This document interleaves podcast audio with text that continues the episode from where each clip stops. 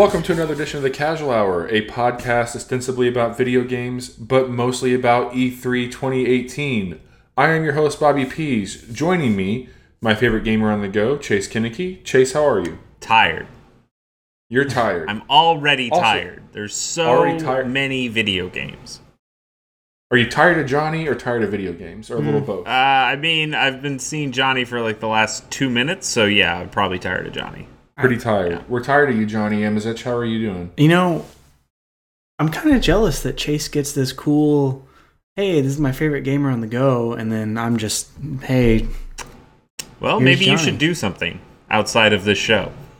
um, all right, point taken. Yeah. what What are we gonna give? Come up with something, and Okay, I'll, I'll well, do I'm it. doing well. Uh, E3 happened, and My favorite Hello Neighbor player, Johnny Amizich. no, it's it's Minecraft now. Still, Oh, yeah. Yes, it is. I, I learned. so yeah. Uh, but yeah, E3 happened. It, there were a lot of video games that got announced. it's still happening. Show's over Uh, Still happening. now at this point. yeah, everyone will go home Yeah. tomorrow. I believe that that is there. Don't care where you go, but you can't stay here. Get your asses out of there. Come back right? next year. Yeah. yeah. Now the, pre- the press next year. conferences have been over for Yeah, a while. yeah, There's this was still just the actual E3 people seeing part of the show. games, uh, like writing uh, previews and stuff like that.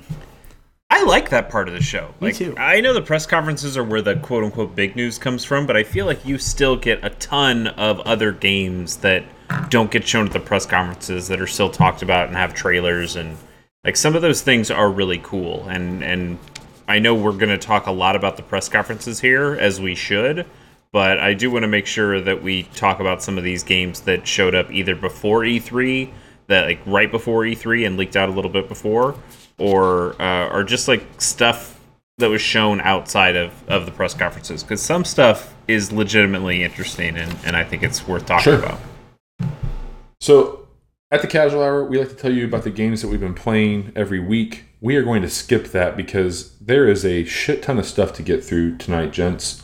And uh, the way that we're going to break this episode down is we're going to give you a recap of each one of the presentations.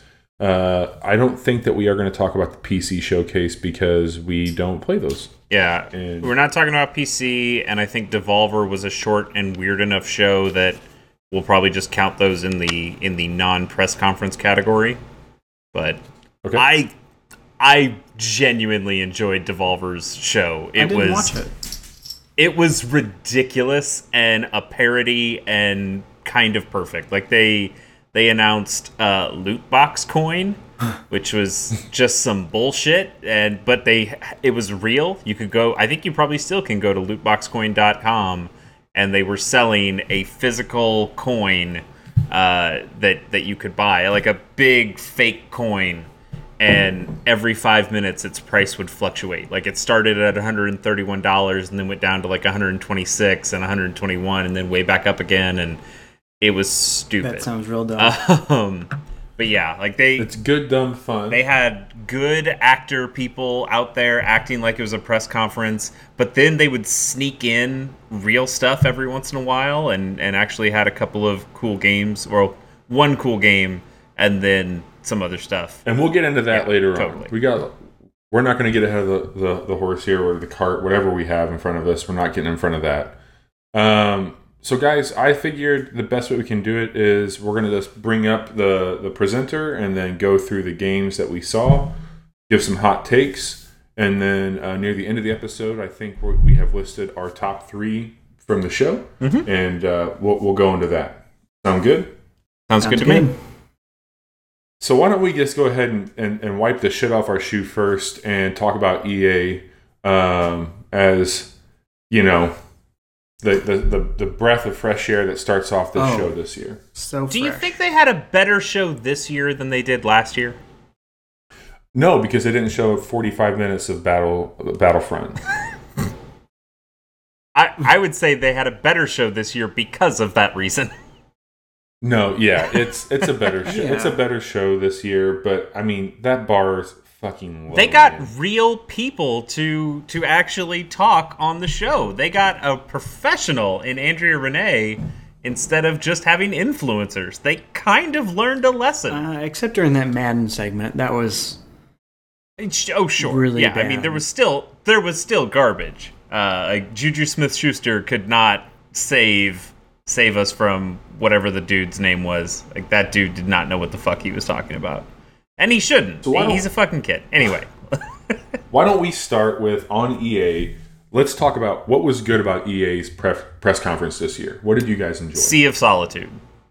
CSL. CSL. too. like that was Okay. that was the coolest moment. They brought out the the woman who was like a creative director, lead writer on that game. Uh, it was a game we hadn't heard about. She went into this really great. Like first of all, she had this really great moment where she came in and was genuinely overwhelmed by the moment and was was just taken aback and it was really authentic and it just made for a great moment. It was very much like when they uh, they talked about Unravel One and brought out the the person for Unravel One. And he's just there and he's telling this really heartfelt story. And she was doing the same thing. She was explaining kind of the game, but it was more of the themes and and less of just what the game was. And it was really affecting for me. Yeah, and then you see the game, and and the game looks cool. Like it's got a great art style to it. Uh, it sounds like it's going to be an interesting adventure game, maybe in like the the vein of like a Rime or like a Popo Yo. I heard a lot of people saying, and yeah, it seems cool. the, the concept of it's really neat. Like the basically humans have become monsters and you're trying to become humans again. Yeah, I get Yeah. when you when you're lonely that like Oh, that's where yeah. the dark thoughts make you into a monster. Yeah, some interesting things there for sure. Uh, Johnny, did you have anything to Uh, comment? on? I was just gonna say it's it's always nice uh, whenever the people who are up on the stage feel like actual real people Mm-hmm. and not Totally. just some PR person there to put the spin on whatever it is they're talking about. Or your CEO, Yeah, Yeah. who is absolutely a robot. Yes, I am a robot. I still go back to, to last year with that Ubisoft moment whenever we had uh, the developer, one of the designers for Mario and Rabbids, Mm-hmm. looking looking up there at stage and just teary eyed just for the recognition. That was such a cool moment. They, I know we're jump, Uh, I know it's jumping ahead, but they kind of tried to do fine. that moment again this year, and it just didn't land as as much. But no, it wasn't nearly as heartfelt or as genuine. I felt. yeah, Um. So what about what about the bad?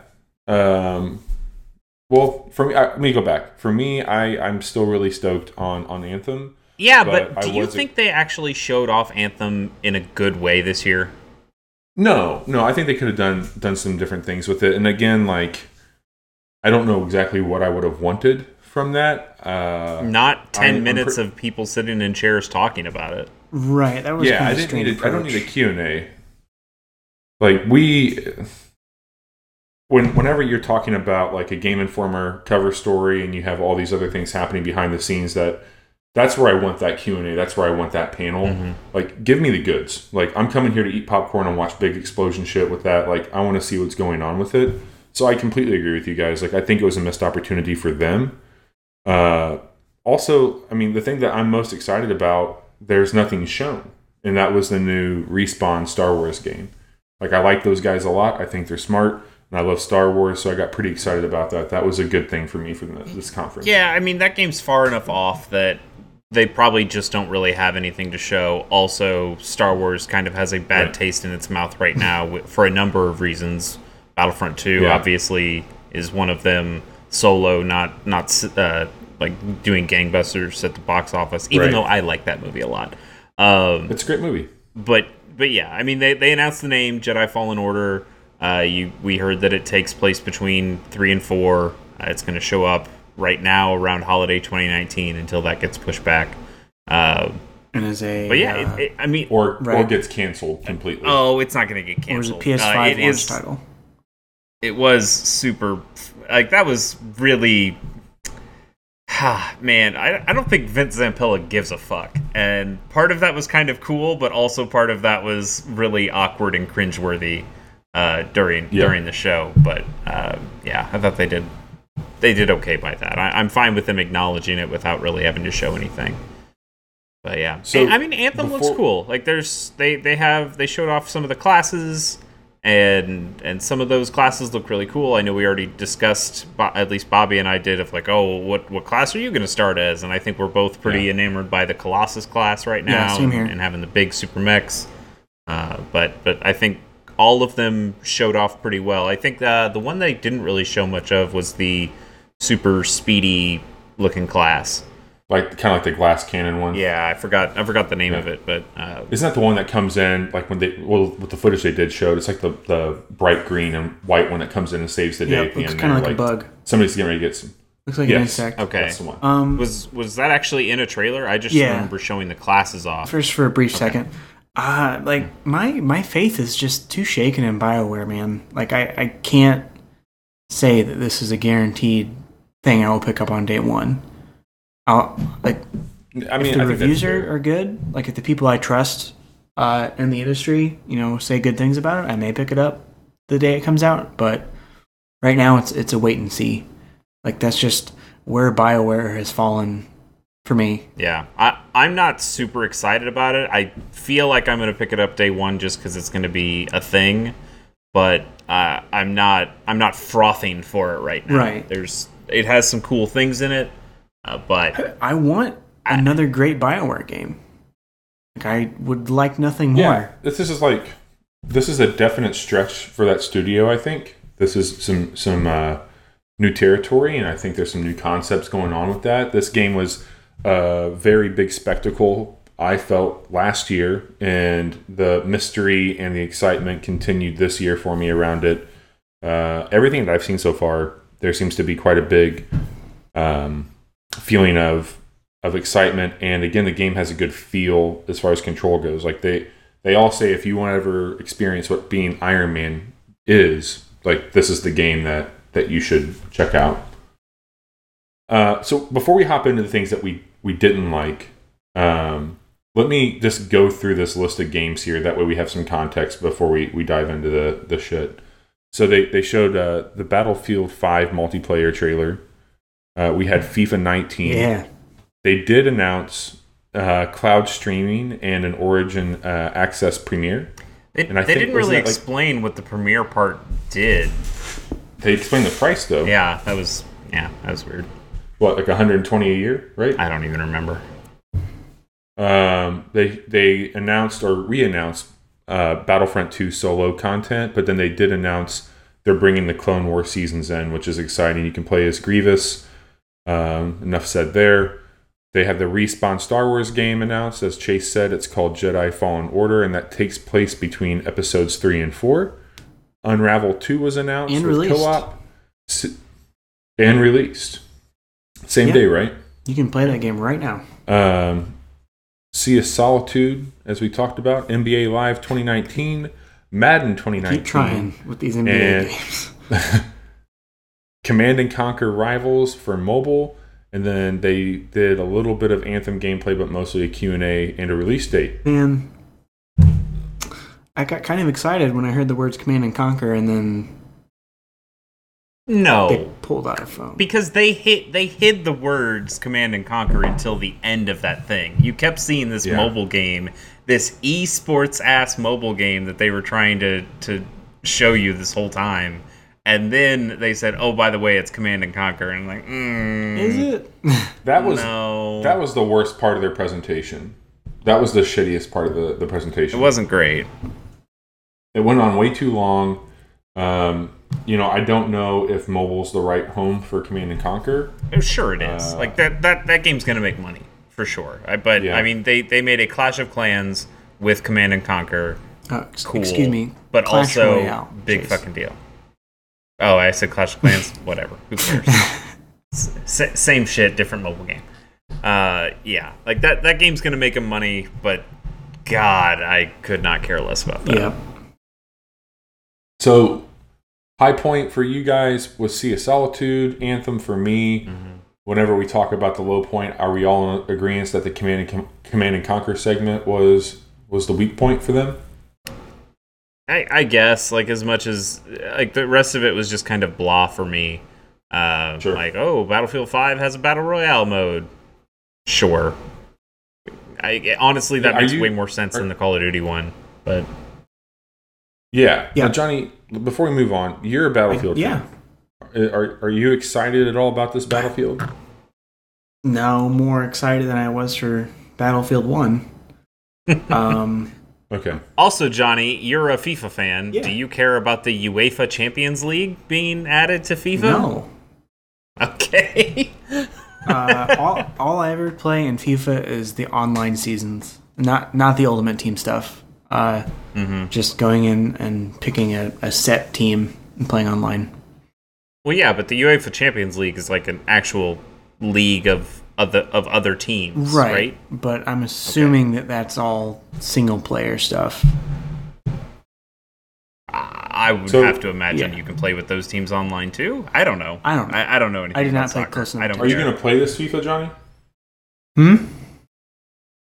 Are you going to play this this FIFA, FIFA 2019? Yeah, I'm sure I will. I Are you going to play it on your Switch or your Xbox Uh, or your Xbox. PlayStation? Okay. Uh, so we all kind of tiptoed around it, but I think it's safe to say that E3, even though not great, better than last year. EA's, yeah, Yeah. yeah. I, Okay. EA was fine. Like, yeah, uh, when we didn't really know that Battlefront 2 was a garbage fire, like there was something kind of all right about. Hey, here's more stuff about Battlefront 2. Um, that that was okay last year, but yeah, with all the influencer stuff, the Need for Speed stuff, they didn't show off any racing games here. I we didn't didn't expect to see Need for Speed, but I think a lot of people had their fingers crossed for Burnout, and we didn't see that. But yeah, eh, maybe it's not the worst thing for them to take another year off and and wait for something to actually be good.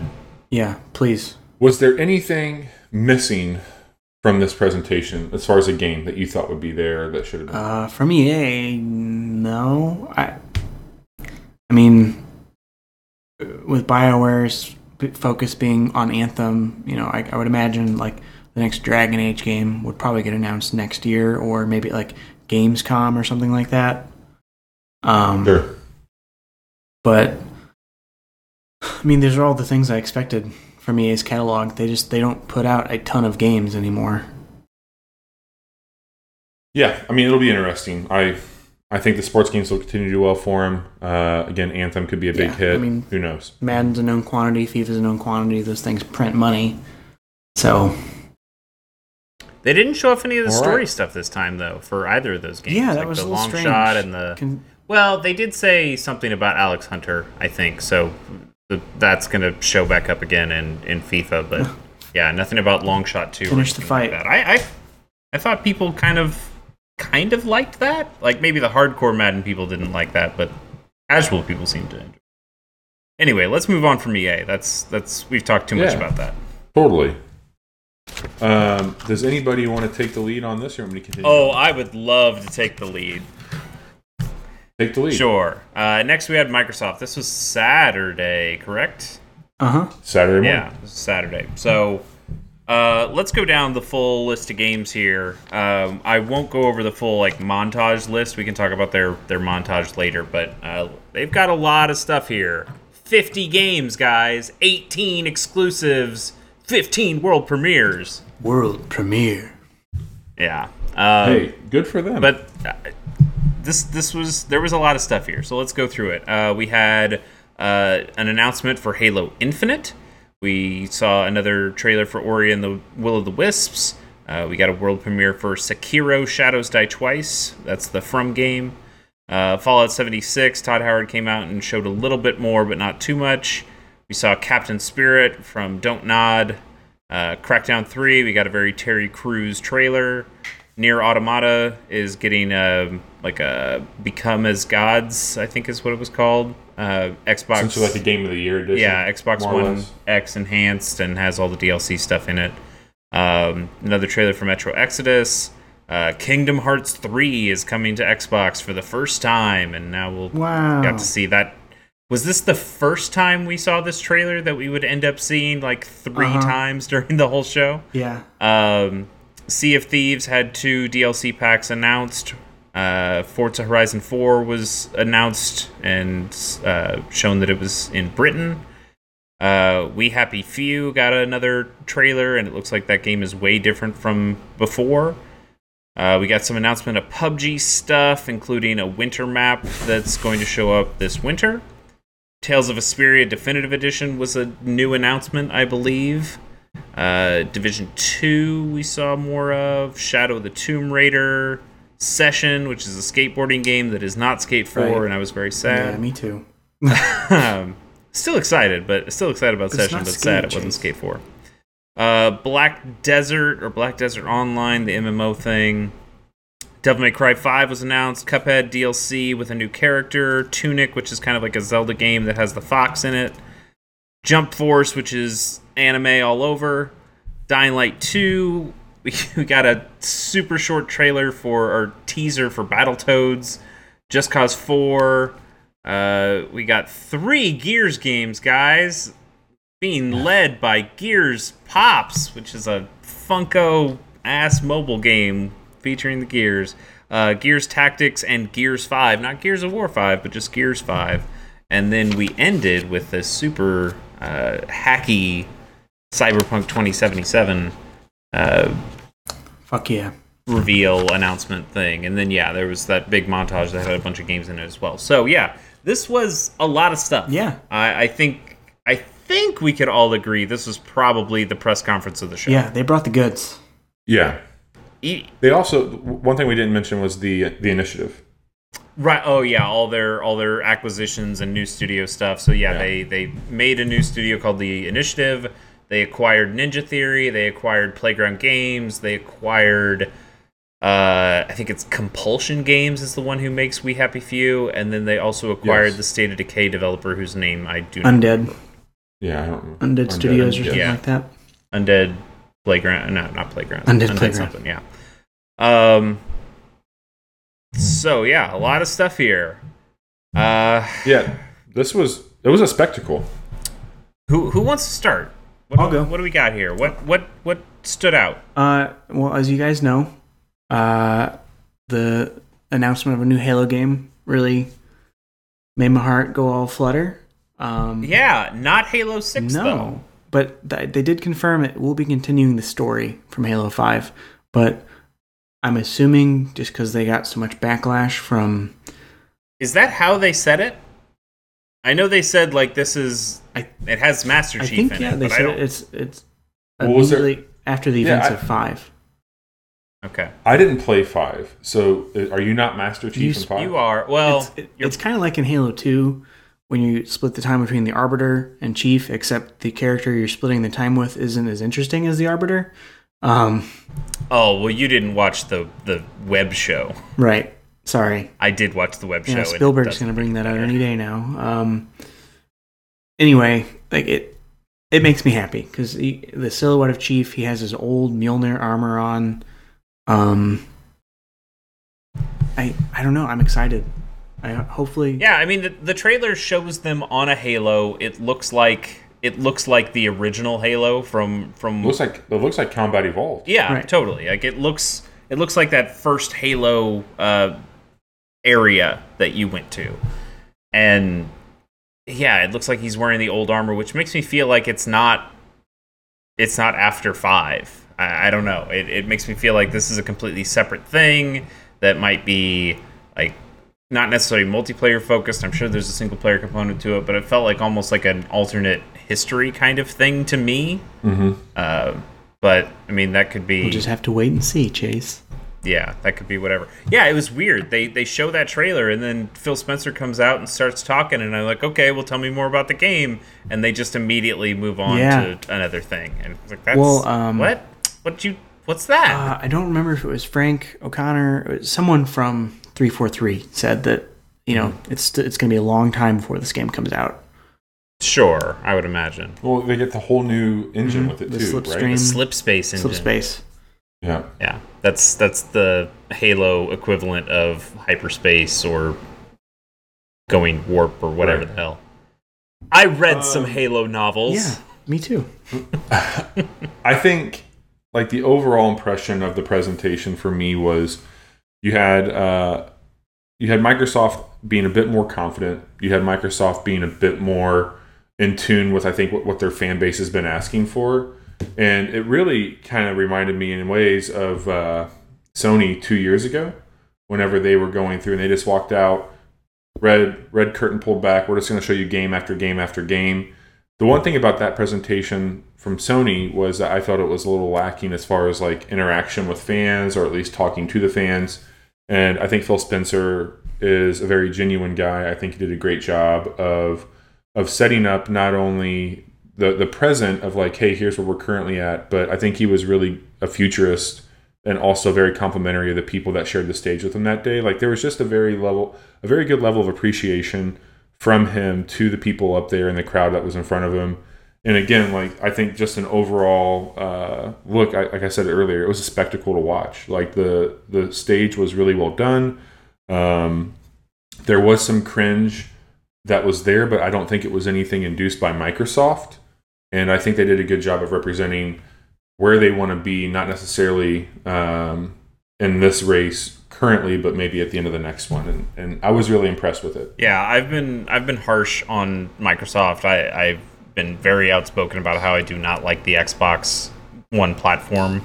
I don't like the UI stuff. I'm not really that big of a fan of the controller for for this generation, but I can very much appreciate the the way they've been doing press conferences the last couple of years. I think they've really found their rhythm and are making the most yep. of it. They they know how to present enough stuff. Uh, I think they they've learned kind of what works and what doesn't, and they're really focusing on what does work. There's they showed a ton of games. They had some good representation from different people in the company. Uh, uh, was it Ashley Speicher? I forgot her first name, but it was definitely Speicher uh, who was like that came out for Game Pass. The, yeah, she's like the director of engineering, and she talked about Game Pass, and she talked about some some other game stuff Quick start, that was coming or Fast Start. Uh, fast Start, yeah, which I, I still don't know what the hell that is, even though she explained it. It uh, uses machine learning. Is it going to like da- start downloading yeah, stuff so, before? Uh, you know okay. the the promise that we were given. Hey, you can start playing this game before it's done installing. Um, mm-hmm. So rather than making the developers do the work of figuring out, you know, what blocks need to load first, the system will learn and that will actually allow you to get in and start playing the game before it's finished installing. What if your internet is still bad? Well, I so guys, I'll say it like I I think over the last few months I've really come to the realization that Game Pass might be one of the most exciting things happening uh, in gaming right now for for this current generation as far as uh, software enhancements go to the hardware that we have. I know that there's a lot there, and it's kind of that Netflix mentality. Like, I have so much to watch, I don't know what to watch. And there's a, there's some things on it that are, are garbage and filler, but overall, like the promise of having same day delivery of uh, Microsoft Studio t- uh, titles, I think they've continued to show that they're serious about their third party support for that platform. And even on that day, they dropped Elder Scrolls Online in its uh, current version without any of the expansions. You have Fallout 4 and you had uh, The Division mm-hmm. all brought to it. Now, these are older games, but still, still big, big games. games that, big titles that still carry a hefty price tag, uh, except for The Division. And they're making a com- they're making a compelling case for that thing, like talking about totally. the games that are going to come forward uh, that that will be day and date with that. Uh, they talked about Ashen. They talked about uh, like I think Forza Horizon Four was another one yeah, that was same in day. Mm-hmm. Like lot lots of those games that that make total sense and if it wasn't on Xbox, I think I would be much more excited about about this service. I think that that between the initiative and some of the enhancements to Game Pass, like that for me was enough for them to have a slam dunk at this presentation. Like everything that we've talked about on this show, everything that we've talked about on group messaging or in person or hanging out, besides the aversion you have to just the, the UI and the controller and, and stuff like that, Chase, like the one thing that we keep talking about is is that Microsoft needs games. They need games. And I think that they understand that they need games. And the initiative to me is a really great step in that direction to say that we're looking to create some in-house talent to make some really really cool uh, experiences for our fans uh, on this platform and to really show that we're still swinging in this fight even though it might seem like sony is continually pushing these incredible stories around. So I, I I'm excited with that. Sure. I mean, it did lose a little bit of its luster when, like, oh, we've acquired Playground Games. Like, oh, you mean the people who've been making exclusives for you for years? Sure. Right. like, con- congratulations, I guess. But, uh, and then, like, the State of Decay, like, that's also Xbox only, right? Right. I mean, but there's Yeah. also, you know, the fact that now that they are Microsoft, a part of the company, they'll get more money for development for Absolutely. their team. You know, they can start taking more risks. Uh, They could be included on that first day availability Yeah, on so I- I think too, Sure. overall, exciting. like this is a good get for for them. To, Uh, oh, absolutely, Um, yeah. For like the health of Microsoft Game Studios as a as a thing, as a whole production, absolutely. Like getting and especially like Ninja Theory, that's a great get for them. Ninja Theory Yeah. makes some cool. And there was a cool video that they shared, Ninja Theory. I don't know if you guys watched that or not, talking about why they joined. I didn't, but Yeah, you should check it out. I'll take a look at that. Any other games that Uh, got us excited? Like I, man, um, it's really hard to get excited about Crackdown Three. I liked that trailer. I've trailer, never but played a Crackdown game, so one one First one is good. good, two is Terry, bad. Like Terry that Crews is gets me pumped up. So there. Yeah, he was super excited. Uh, he said "quack quack, mother ducker," and shot like a rocket launcher that had a bunch of rubber ducks. Like it, I'm excited for Forza Horizon 4. Yeah, think- I am too. Man. And like both of these games, again, like for me, like I have Game Pass lined up, so I know that I'll be playing them. Obviously, Yeah, regardless. uh, So you know the new about From soft game. I'm really looking forward to that.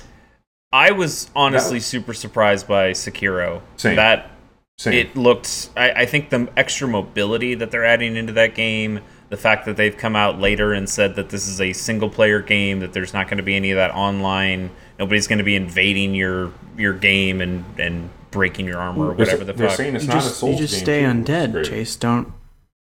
and you have to worry. yeah yeah, Yeah. but um I- but like the souls stuff in there like it looks like it still has some of the souls uh, formula to it. Like Right. the, the combat looks pretty deliberate, but there there seems to be more movement to it, more mobility that I'm I'm way more interested in this game than I am any of the previous Souls games. Yeah, for sure. I'm very curious, and I think that there could be some interesting leveling up or enhancements to your arm in that game, or your grapple, Mm-hmm. or just some neat video game ass video game things for that too. So that was a game that, like, on paper, I probably wouldn't have given much thought to, but the way it was presented made it pretty compelling. Well, it's also exciting that this was the first feudal Japan era game that was shown.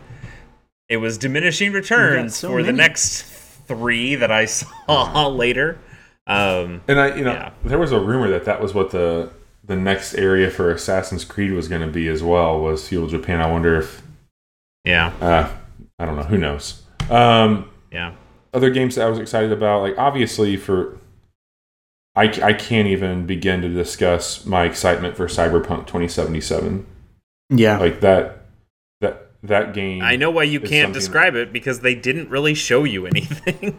Hey, they showed more than they did with Sable. There's more on that game. no, than no, no. you're- Bullshit. Sable, yeah. Bullshit. They showed a longer trailer. They showed nothing I guarantee you, gameplay. if you go online right now, you can find out more details, more hot takes, and Yeah. more experiences So- generated from that game. One, we haven't even mentioned to anybody what Sable is. Two, Sable actually got some gameplay out of its trailer. Right. Cyberpunk did absolutely So, not. so the reason I didn't bring Cyberpunk up in this conversation is because my like I thought the trailer looked cool when I saw it, but my excitement came from hearing people in the industry once they saw the gameplay demo talk about it. That's that's when I got excited.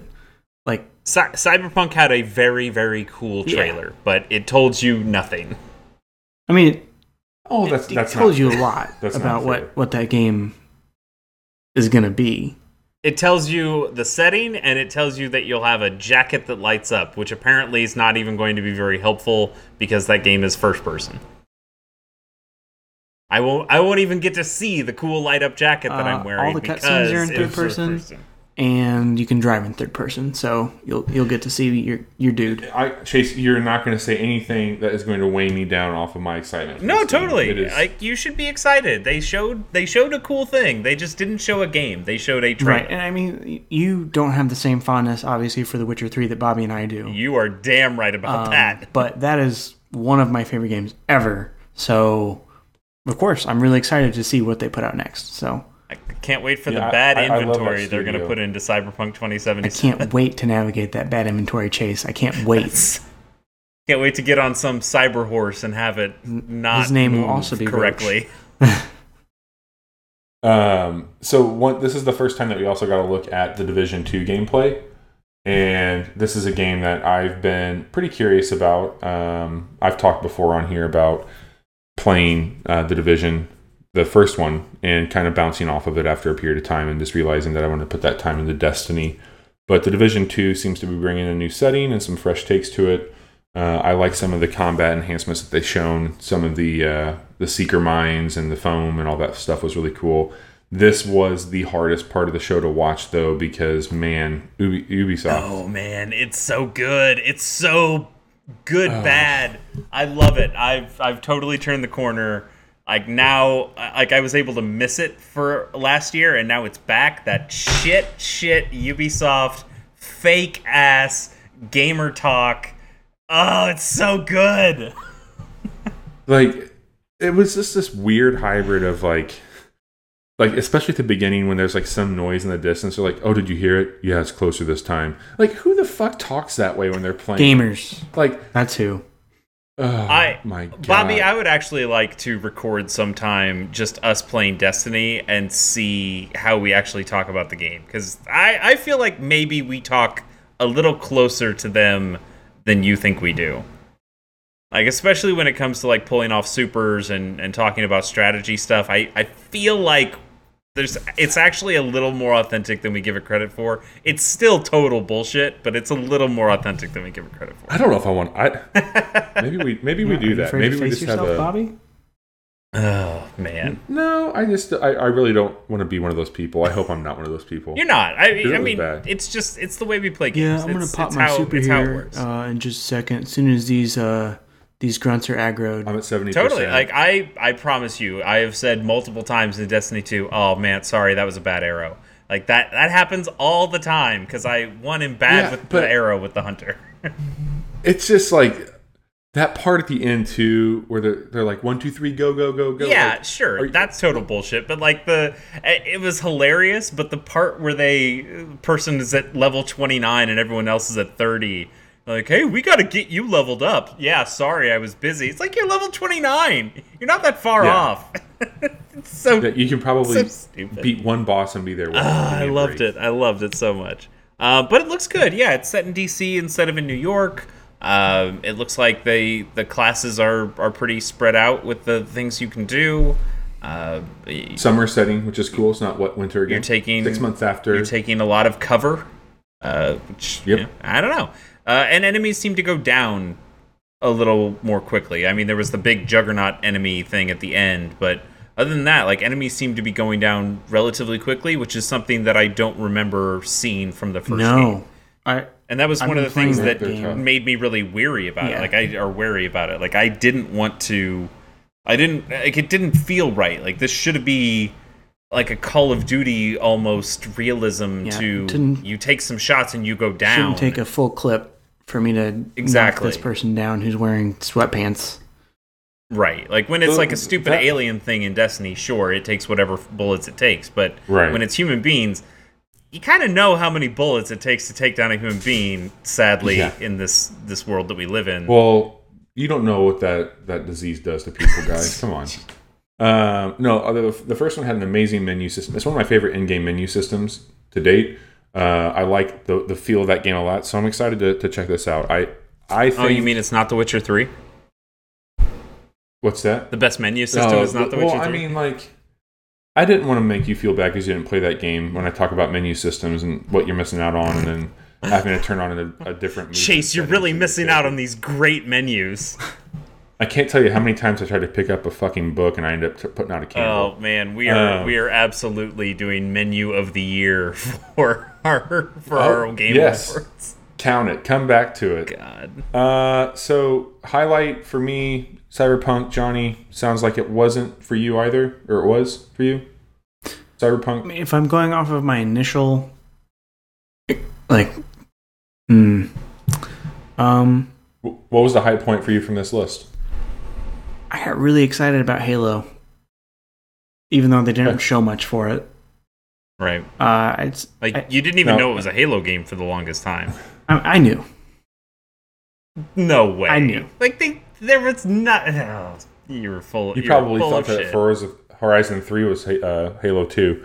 Um, Chase, now I know I don't know what that I, I kind of spoiled spoiled something for you Mm-hmm. um, when I when I was comparing the the games that we we both care about. Yeah. But there was there was a, a montage. Yeah, the for- the ID at Xbox montage of stuff that they had. They, like they had a bunch of games in there, including Below. We got our yearly check-in of Below. Hi, hi Below. Still not out yet? Cool. All right, we'll see you next year.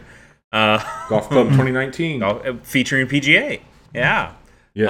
Um, but yeah, th- there were two things that I was super well, I guess three things that I was super excited about uh, from from this. One of them was Wargroove. They showed they showed just the tiniest bit of Wargroove that uh, I I can't wait for that game to come out, especially because it seems like it's going to come out before Fire Emblem does, uh, which is good. It needs to, and I want that game. So it still looks great. Uh, they showed and that's on the Switch too, right? uh, yes, it's supposed to be everywhere, but they still Okay. haven't really given hard dates on anything. They showed Dead Cells is is also coming to Xbox. I'm more excited about that on their on other platforms, but I I am very excited about Dead Cells. But the one that was the most exciting to me, uh, it it was very much a Cuphead style moment where hey, it's just in this montage, but you see the art style, you see what this game looks like, and you go, whoa, what is that? You only showed it for like five seconds, but that is fucking cool. And that was Sable, and it kind of looks like Journey meets Shadow of the Colossus a little bit. It's got this really comic book style flat art with these hard outlines. It looked really, really cool. Apparently, it was also shown at the PC Gamer Show, and it got a, a longer trailer there. And it's coming to PC and unspecified consoles, but it was shown at Xbox, so obviously it's coming to Xbox at some point.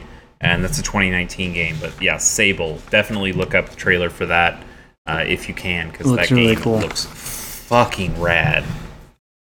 Yeah, and the art style for that, like just at first glance, like I would say that's a very strong contender for style Totally. already. Like that thing looks awesome. yeah, 2019 can't come soon enough for a multitude of reasons, but uh, that that's one of them. Uh, there were a couple other games that I was excited about. Like uh, we we talked about the disappointment of No Skate 4, but Session did look pretty good. It like pretty there cool. was, yeah, it, it had a, a nice nice look to it. It it felt like Skate when I was watching this this teaser trailer of it, and that's a good sign. It's a it's a new team making a new skateboarding game uh, that's not Tony Hawk at this point because man, they have really dropped the ball on on the last couple Tony Hawk games. Um, and then I was also honestly pretty excited by Devil May Cry Five. They, Yeah, that looks they really cool. showed uh, Nero's back, which whatever, but uh, it it kind of looks like it's bringing some of that attitude from the DMC era, but now it's bringing it back to the quote unquote roots of Devil May Cry. So maybe all the fanboys will get off their fucking high horses about shit. Um, but yeah, it looked it looked like super stylish action combat, and I was I was pretty interested in that. So that was that was cool. Wasn't there somebody? So I, I've never played these games, guys. Mm-hmm. Like that's just Neither not something that I've ever had. I played a But at tiny the bit end of of that trailer, there was somebody on a motorcycle. That's Dante. That different. is that is the real main character of Devil May Cry, but uh, he was the he was the main guy for one, two, and three, and then Nero, who I don't know if that's his little brother or what it is, but Nero was the star of four, and it sounds like the star of five. And then Dante was also it was like a different Dante, but that was what DMC was. That was kind of an Okay. alternate history thing. Yeah. I mean, the game the game looked cool. Like uh, graphically speaking, uh, the the woman that was in that trailer as well, like the animations and Yeah. everything, and the the facial cap. I mean, it looked really really good. Voice wise, mm, little a little not great. Yeah, I mean, what was that girl from uh, Final Fantasy 15 that was working? oh, On your car. Cindy. Ugh, Yeah, yeah, yeah. Just let let her and Cindy go do whatever. Like that. That's yeah. Ugh. No thanks. Uh, I was excited by Cuphead DLC. That looks cool. There's a Yeah. new character that's uh, Ms. Chalice, and uh, we'll we'll see how she plays and what you're actually fighting. But man, Cuphead's Cuphead's so cool. It's great to see them doing more of that. And then uh, Yeah. I, I know we've seen it before, but Tunic looks really nice and it yeah, for looks sure. very much I- like an isometric Zelda game, and and that's that's not necessarily bad. That's that's pretty cool. I know it's kind of old news to us, and you know, all three of us are spoiled because we have multiple platforms to play games on. But for people who maybe just have an Xbox, I think it's cool that Nier's coming. Mm-hmm. Like I never finished that game, but that's a really neat game that I think this audience deserves a chance to play too. So that's cool that they're doing doing what they're doing there. Absolutely agree. And then they didn't show much. They showed just a very, very tiny bit of some gameplay. But that Gears Tactics game looks really good. I if you had told me something like, "Hey, what if you made a tactics game out of Gears?" I would have gone, "Eh, that sounds kind of bad." But showing it, it makes a lot of sense with the cover-based combat, uh, the different weapons that you can use. It felt, uh, it looked kind of XCOM-y in a really good Yep. way. I I'm kind of interested in that. It seems like it's it's relatively far off, uh, but the the tiny bit they showed. I was more interested in that than I was Gears Five. Yeah, I would I would agree with that. Yeah, I, I mean those are, those are my kind of games, so I'm I'm automatically excited about a Gears Tactics game. But that uh that showed off pretty well. So, what was the low point for you guys? The the Microsoft presentation was there one? Did you have one? Mm, I mean, there was stuff that I didn't care about. Like, I don't care about new PUBG stuff. Uh, some people do. Um, ah, Battletoads. God, fucking Battletoads, man. I thought We Happy Few looked cool. Gears Funko Pops is stupid. yeah, we we Happy Few is still interesting. It sounds like they're taking it more in that Bioshock direction that people actually Yeah. want, and not in their weird survival game that people did not seem to enjoy. So man, Uh, and Tales of Vesperia was also a, a kind of weird, cool announcement that that that's a game, that's an RPG Yeah. that we just have not gotten over in in the West ever. And in fact, I think a lot of people thought we would just never see it. And for it to show up on Xbox of all places, I think it's coming to other places, but a- but for Xbox to be the one to Japanese show it off. ass JRPG. Well, Yeah. J- Jump Force looked Japanese ass. Well, yes, by totally by design. Yeah, when you show not first you when they showed that trailer, you- first you see some Naruto stuff, and I still kind of like Naruto, so I was like, "Ooh, I'm excited!" And then they show One Piece shit, and I'm like, "Ah, fuck One Piece." And then you see Goku, and I'm like, "Okay, I'm back in. I'm, I'm back on board." Uh, I is it is that a battle royale game? no, it, it sounds from the bit I've heard of some people who've played it. The trailer doesn't really show you a whole lot, but I think it's like a three on three battle arena game kind of thing. Okay. Um, th- there's some other games that are kind of in this genre. I think maybe there's like a Gundam one. It's like Gundam Versus, uh, and there's some other kind of versus games that that do this kind of arena combat stuff. So I, I would imagine that's what happens. Uh, at the end of that trailer, they also showed, I think it's Death Note. I don't, I, I don't really know all that much about anime, but um, Okay. it, it looks like it's bringing together all these Shonen Jump anime worlds uh, to do some some weird crossover stuff, and I don't know, might be okay. So it sounds like we were all pretty pleased with Yes. Microsoft. Overall, yes. They had something for everybody. Uh, absolutely, they they Yeah. did a really good job with their show. And now let's talk about the show that I care the least about. Well, I'll take over here then. Thank God. Um, so I'll go to we're, we're back down to, to Bethesda. Uh, they were Saturday night. Uh, they did not take us to Bethesda Land this year, which I was very grateful for. Oh, they had us rage. They they We had us rage. They had a very odd opening with Andrew WK. I thought that that was just. It wasn't so much that it was weird that Andrew WK was there. He sure he he makes sense with Rage Two with what you're trying to do, but when Pete Hines came out and talked about Rage Two and all right, we're gonna show it to you, and then Andrew WK comes out and plays a full song. Whoa, whoa, whoa, whoa! I thought you were gonna show us Rage. Yeah. Start with Andrew WK, then bring Pete out. Yeah. or have Andrew Get your- WK performing while you're showing footage of Rage. Yeah, sure, that would make sense, Sure, too. that works too. It just yeah, it was it was weird for them to say here's Rage Two, and then it you had to wait There's a man in a white while t-shirt Andrew and white WK jeans. And man, they kept cutting So- to the most bored people in the audience the Oh. whole time. It was it was kind of great because I really just don't like Bethesda these days. So I'm going to go down the list here, guys, and then we can start to dissect it a Sure. little bit. Uh, as you as we've talked about, they opened up with Andrew WK and Rage Two. We then got uh, Elder Scrolls Legends coming to consoles, uh, which is the card game that they have. Mm-hmm.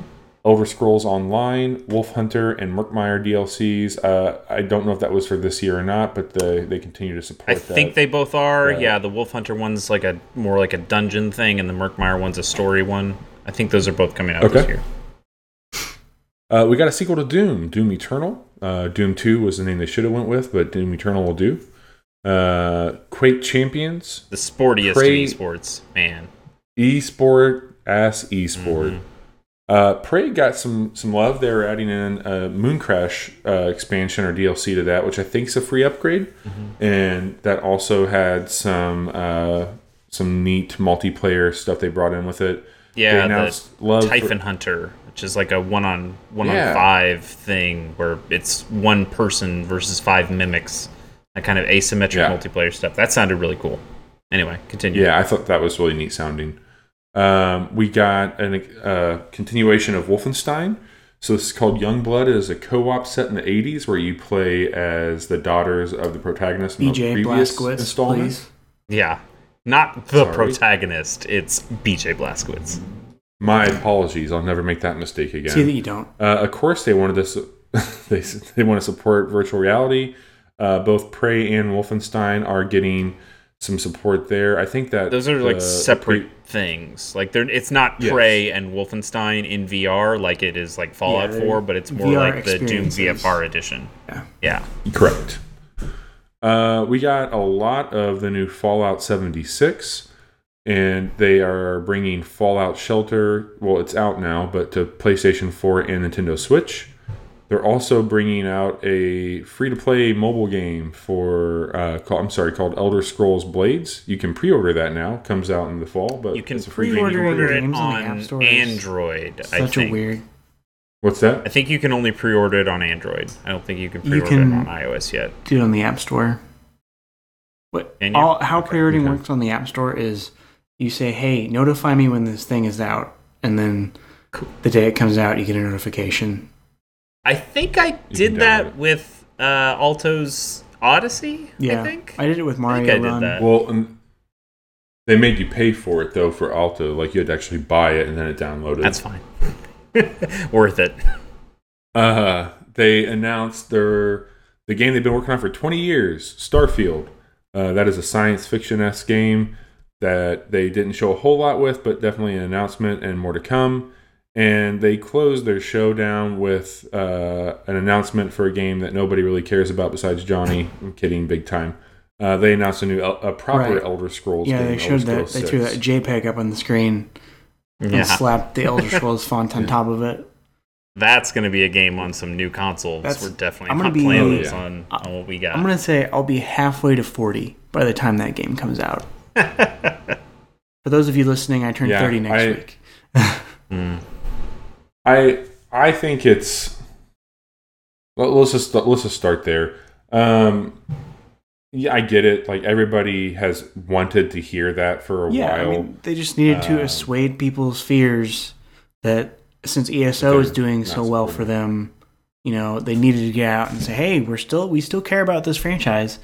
Um, like I just, it, it feels, I don't know. Like I feel like they were in an impossible situation with that. It was it was honestly the best moment of E3 for me, and it had nothing to do with Bethesda because you know, I'm still kind of in a fuck Bethesda mode. But uh, to explain to the listeners, Johnny Johnny was busy, so he had he was like, "Hey guys, leave me off your chats. Uh, I I need to do stuff. I'll watch it later. Hope there's new Elder Scrolls." um, and then so Bobby and I are just chatting back and forth, and we see we we've seen Fallout they, 76. had, they had announced Elder Scrolls Legends. Right. We, we for- saw, well, they'd already announced Legends, but just talking about it for consoles, they showed more stuff about ESO. They showed uh, the Fallout 76 stuff, which is all multiplayer stuff. I'm sure we'll get into that more. Uh, they showed more Fallout Shelter. They just showed Elder Scrolls Blades at this point, and it's like, wow, this is this is a lot of not proper Elder Scrolls or mhm. Fallout. And Bobby just sends me this text of, you know, I don't think they'll ever do another proper single player Fallout or or Elder Scrolls. And literally five seconds after he sends that text message, Elder Scrolls Six. And Chase's response was, "How does it feel to be immediately wrong?" Uh, it was great. And and I did get like one response in quickly of like, yeah, you're probably right. So I was also wrong, but you're the one who brought it up, so you are the wrongest. And it was amazing. person, oh, it was so good. it's one of those situations where like when I you start to kind of see what they're doing and you start to see where the money's falling for Mhm. them and it was an educated guess i was very wrong but i can tell you that I, i'm excited for elder scrolls 6 but i started playing eso uh, since it's on game pass and it's pretty good. Like that game's pretty good. There's some fun stuff there. It's got a lot of what i go to elder scrolls for so i can wait. I'll play that. Mm. Yeah, that's fine by me. I- yeah. um, uh, there, there was still some stuff in their press conference that I enjoyed, even if I thought it was kind of dumb to announce a game that's not going to be out for seven years. Um, Yeah. So, what was the highlight? Yeah, for you what- guys? what- what were the things that you the big- enjoyed? uh, Doom. That I Okay. really liked the one that came out a couple years ago, even though I haven't finished it. um, Sure. uh, I We didn't we didn't really learn that much about it. They they kind of showed this super quick teaser and then said, "Hey, by the way, come to QuakeCon and we'll show you more." Yeah. Uh, we know that fine. it's hell on earth. We know that much. Um, some might say that alre- we're it's already living All in hell on, right earth has been like this. We've been doing it for two Um, years. Hey, this isn't a political podcast. Let's uh, let's keep it neutral here. Uh, Yeah, you tell that to the people in the vaults. All right. um, and uh, you know, Bethesda they've been making games in the same franchises since the mid '90s. So I understand that Elder Scrolls Six might not be the next new thing they want to work on. So I'm really excited to see what Starfield turns out to be. You know, um, Totally. they've made some of my favorite games ever. Um, so I'm excited to see that. I'm also interested in the new Wolfenstein game. You know, I think that's a neat concept. So, Mhm. uh, Yeah, Chase, you said something along the lines of like this was the right direction for that franchise to go right now. Totally. Like it made a lot of sense. and I, you know, I, I'm, I'm having not enjoyed Fallout 4 as much as Bobby did. Um, you know, Fallout 76. It seems, I, I don't know. I'll have to wait and see. I'm extremely uninterested in, in Fallout 76. Like I I I know Bobby doesn't feel the same way, but man, what I what I heard from them is Destiny meets Minecraft and that didn't really appeal to me that much and just seeing the seeing the multiplayer stuff, hearing how they're talking about like the it, it- like the the way that servers work like it's it's going to be like 24 people per per world and some of them can meet up and the way you bring over your characters so you can play with other people. And it just seemed a little pie in the sky to me. And then they also talked about like the nu- nuclear weapons that you can just destroy other people's work uh-huh. and it all just felt really murky and not great to me and they're, they're taking this really laissez-faire attitude about it. Uh, i watched the i also watched the the Noclip that danny o'dwyer made for the making of fallout 76 and they talk a lot more about some of their design decisions about that and todd howard's just saying yeah uh, like we could do some things that make it safe for people but we kind of just want to let people go crazy and nuts and if we see people griefing, maybe we'll do something about it. But we just want to let them do it and, and let them off the leash. And I'm like, yeah, that sounds like it's going to be made for power players that I'm not going to Well, enjoy they at all. they did announce, and uh, I don't know when exactly the uh, the interview and stuff took place, but I read today that they they have things in place with the game. Like the game is designed to keep players from being griefed in those situations. Um, they they use the example of uh, if you were playing Fallout and you encountered a Deathclaw and it just wrecked you. That if you were to respawn, you could immediately go back to that location and fight again if you thought you could do it or you could simply av- avoid it altogether. Like death is a very big part of those games, and even in this multiplayer format, they don't want it to be a situation where you have to continually run away from somebody. So you can they they use the term challenge somebody if needed, but just know that it might be an OP situation and that you shouldn't get into it. Um, I'm like I'm all in on this one. Like I like Johnny said, I really enjoyed Fallout Four. Uh, I do like Destiny a whole lot, and I happen to like Minecraft a whole lot. So for me, this is kind of a, a nice melting pot of those those genres. Um, there was some nervousness though. I mean, just like I what I expect from a Fallout game or an Elder Bethesda, Scrolls game is You know, this is the first. Yeah, even Bethesda. Yeah, and like Todd Howard said that Yeah. during the press conference. You know, we've never done anything like this before, so um, I, I'll see. You know, I I do love the Fallout universe, um, but I'm I'm still skeptical. Elder Scrolls Online has made me feel more comf- comfortable about the direction they're taking with it. I'll say that much. They picked they picked the right cover of West Virginia. That was Yeah, that was a very good version of that song. Right. Yeah. That's that's the best I can say about there, that. there was a funny thing I read too online about.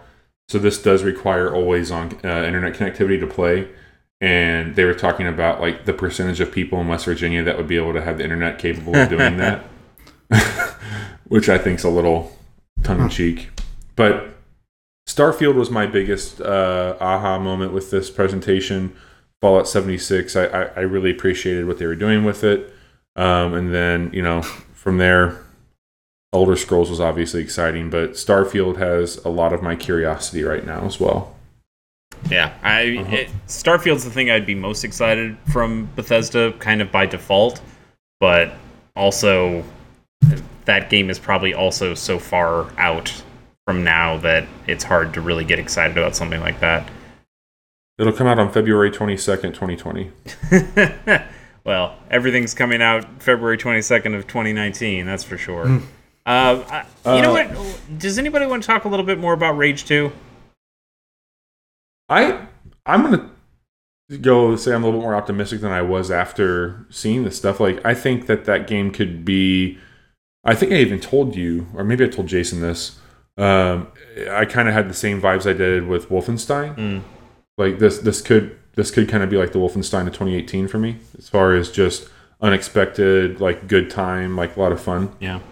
I, I thought the guns looked kind of uninspired, but I really liked the grenade that they kept showing. It looked like it was something Yeah. that you could, for lack of a better term, like rocket jump off of. Like you can jump onto your own grenade and bounce up. That seemed kind of interesting, but then it also had some other uses to it. That was that seemed kind of cool. But uh yeah. Yeah, I like I kind of like that Mad Maxy post-apocalyptic setting, and it we're, doesn't seem like we're getting Borderlands anytime soon because Gearbox is still being weird about it. So eh, I might give this a shot. Yeah, it's it's totally. hitting the right Yeah. time. uh, are you All gonna right, get it when it comes out? Or are you gonna wait continue. seven months and get it on the Switch? Uh, I I don't know if I want to. I, I don't want to play Bethesda games on a Switch. I don't want to play Bethesda better- games period, but I definitely don't want to play Bethesda games on a Switch. Uh, final final thing here on Bethesda, they had a much better presentation than last year. Hmm, Sure. whatever you say. What about Square Enix, Uh, guys? I'll, I'll take the lead on this one. Sure. Uh, first thing, Shadow of the Tomb Raider. I know Bobby's really excited about that. Um, Yes. Even though I think The Last of Us kind of took the wind out of some of their sails as far as impactful combat is concerned. Um, Final Fantasy 14, some DLC for that. Uh, Captain Spirit, which is set in the uh, Life is Strange. Life is Strange universe. Yes, and that's free download. It's coming out l- later this month, or is it early? June 26th. Yeah. Yep. Uh, Dragon Quest Eleven just got my my juices flowing. Uh, Chase just raised his eyebrows at me. Um, Babylon's Fall, which I, I don't remember that. That's the platinum game that looks like a Dark Souls Oh game. right, okay. Uh, NieR, which was that just the Xbox thing again? Just showing the Xbox thing. Uh, yeah. Project Octopath Traveler, which the uh, prologue for that, as we mentioned, did we mention that? No, No, no, that was before so that's that you can play the first three hours of that game right now on the Switch. and that save file carries over to the full release. Uh, Just Cause 4, which is, it wasn't the best game I've ever played, but I saw why people like that franchise so much. Uh, Because you can put rockets on cows. yeah, I had some fun with that, uh, even though it wasn't as good as what I heard the second game Which was. one did you play? Just Cause 3. Okay, yeah, two two apparently is the good one. Yeah. So I'm, I'm probably going to check that out because I did have fun with 3 for a while. Yeah. Uh, It's a, the it's a nice Quiet world. Man, which looked kind of like um, I don't know. Gosh, I got some like bouncer vibes from it. Uh, It was weird. I don't remember this one. I I know they said there was gonna they were gonna show more in August, but Yeah. I, I don't remember. and then uh, more Kingdom Hearts three, guys. Not even more. The same. More more the of the same, same. trailer. yeah. The same fucking terribly sound mixed trailer that just halfway through decides we're going to take out all the foley and it's just going to be voices and music and so it's just Sora like picking up a keyblade but there's no sound effects to anything. It's ah it was the most infuriating thing of the fucking show. When has Kingdom Hearts ever made sense? Uh, I- this this was not a I don't get it, conscious guys. choice. Like, That was I, just some I just don't get it. People were losing. Yeah, people shit over it. I just love don't those games. it. I the the people who love Kingdom Hearts really love Kingdom I- Hearts, and I I tried to play the first one and it felt like a bad Star Wars Knights of the Republic to me in Uh, the way I that it was really I played the first one when it came out. I really liked it. Uh, I, that's the only one I've ever played in that series. Um, so I I have a couple friends who are really excited for this. Um, but it just looks like stuff and nonsense to me. I I have a friend who's excited about it, and I asked him, "Cool, what's the story?" And he said, "Oh, I have no idea. I just Yeah. like playing them." There's a uh, All right, fine. someone I, I was reading Well- uh, some comments on on Reddit, and someone posted this three hour lecture someone made about what the fuck is happening. That seems like something I might watch. Like I watched a big ass Let Destiny lore thing Uh-huh. before, and I know I actually care about Destiny, so maybe that's a little different. But I I would be interested to know what the fuck is going on in some. I'll send you shit. the So link. I- yeah, please do. Um, I guess Uh, who? Okay, so what were the things that you guys were most? Dragon Quest Eleven. Yes, I'm with you, Chase. Absolutely. Echoes of an Elusive Age. I've been excited about this game for a while now. Um, and like this I know we're only getting the PS4 version right now. I think it's also coming to PC. Um, we're not getting the Switch version for uh anytime soon. Are you gonna hold out for and N- No, I mean I'll play this version now, and if I like it a lot, I can see myself getting on the Switch again Okay. when it comes out there. Uh, I am really sad we're not getting the 3DS game because I think they did uh, some really cool stuff with the 3DS game with the the dual art styles that's in there. But anyway, this looks good. It's a it's a very pretty looking game. It's they showed off the voice acting. It's that that awful good Cockney British stuff. Hell yeah! Uh, I I just love it, and I'm mm, I I've really enjoyed Dragon Quest Eight. I love Dragon Quest Nine. It's one of my favorite games ever. I didn't play ten because I don't even think ten came over here, and ten was the MMO. Uh, but 11, 11 is looking good, Yeah. and that comes out September fourth, so Oh, it's shit. relatively soon. That's like right when Spider-Man comes out. Fuck. Um, Mm, Yeah, I think I'm excited about that game as well, but I'm probably going to be in the camp of I'm going to save that experience for the Switch. that's fair. Um, Yep. I'll, guys, they didn't show anything for Final Fantasy VII, and that Water's made me sad. But I read something today that it is fully in the middle of development. Sure, So- it- of course it is. It'll come Yeah, out. I, that that's fine. It, it will eventually come out. Yes, uh, I think you might see the first episode, the first chapter of that next year. I'm hoping maybe. since it's a PlayStation exclusive, maybe some stuff at the PlayStation Experience this year. That could be. yeah, Um, like they they actually show off a lot of stuff at the PlayStation Experience these these Yeah, last few true. years, and uh, especially with Sony's conference this year. I know we're about to get to it, but Sony's conference this year kind of being pared down a little bit from from years past. Uh, PlayStation Experience seems like a place where they are going bigger and bigger because that's the the spot they can own. Yeah. So that makes some sense. Uh, I thought Babylon's Fall looked really good. Uh, again, I I'm not a Dark Souls fan, but this looked like Dark Souls, but but something that plays way better because Platinum's making it. And if it if it really does feel super smooth and almost Bayonetta like, but but given some Dark Souls hints and some of that Yeah. lore, maybe I need to watch the trailer I- for that again because I don't remember. I thought it looked really yeah, I watched this whole thing and, And- I just don't recall that. All right. and then Octopath. Like that's I've been excited about Yeah. Octopath for a long time. Um, I the first demo they put out, I think I had some misgivings about, but it, it sounds like they they went back to the drawing board on some of that stuff and tweaked some numbers based on fan feedback and are trying to really make something that that people will like. So yeah, what what an interesting uh, development method too. You know, mm-hmm. Yep, good stuff. Yeah, I'm excited for that. Like right now, like you mentioned it, Johnny. I'm I'm all in on Shadow of the Tomb Raider. I love those games. This one seems to be. Uh, it looks like you're going to get the Lara Croft that we've come to to know from years past. Really? Because That it looks seemed like like, every second she was going whoops, and then somebody else was saying, "Oh, Lara, you fucked up." She was wearing the blue top. I mean, she had the part. down Okay, the yeah, trailer. she looked the part, I guess, she's but just she she murdering was everyone. she was not like the Angelina Jolie. I'm super confident in No. everything that I Whoa. do. It does. It did show Yeah, in the trailer become the Tomb Raider. So mm. I imagine at the end of this game, Totally. she becomes that kind Correct me if. I'm if I'm wrong here, but at one point wasn't she just covered in mud, hiding from someone, Yes. just like Predator? Totally. Yes, she well, Yeah. Predator and Alien because they totally did like the the Puma whatever the hell coming right up to her face like the alien did, and she turns her face like Ripley does. It was such a ripoff.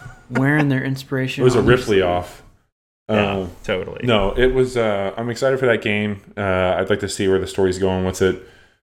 Project Octopath Traveler. I got the demo downloaded. I was actually talking before we started recording. I'm struggling on deciding what character I should choose. Um, I'm leaning towards hunter, dancer, or warrior. So you I guys mean, can me you are a that out. natural dancer, so I'm Tiny Dancer. Uh, and I think Dragon Quest looks really neat. Um, that's a game that two years ago, a year ago, I probably wouldn't even given much thought to. we're But living in a post Persona with you. world for Bobby. So post Persona World. So I'm uh, I'm down for for some Dragon Quest. I was, you know, honestly though, for Square Enix, like I was a little underwhelmed by what they they had Really. I thought they had some good stuff. I I actually also was pretty impressed with Just Cause Four. I I liked the destruction. Uh, or all the weather stuff that they showed in there, like the tornadoes and, and how that ties into all their physics based stuff. Like a lot of that looked really cool.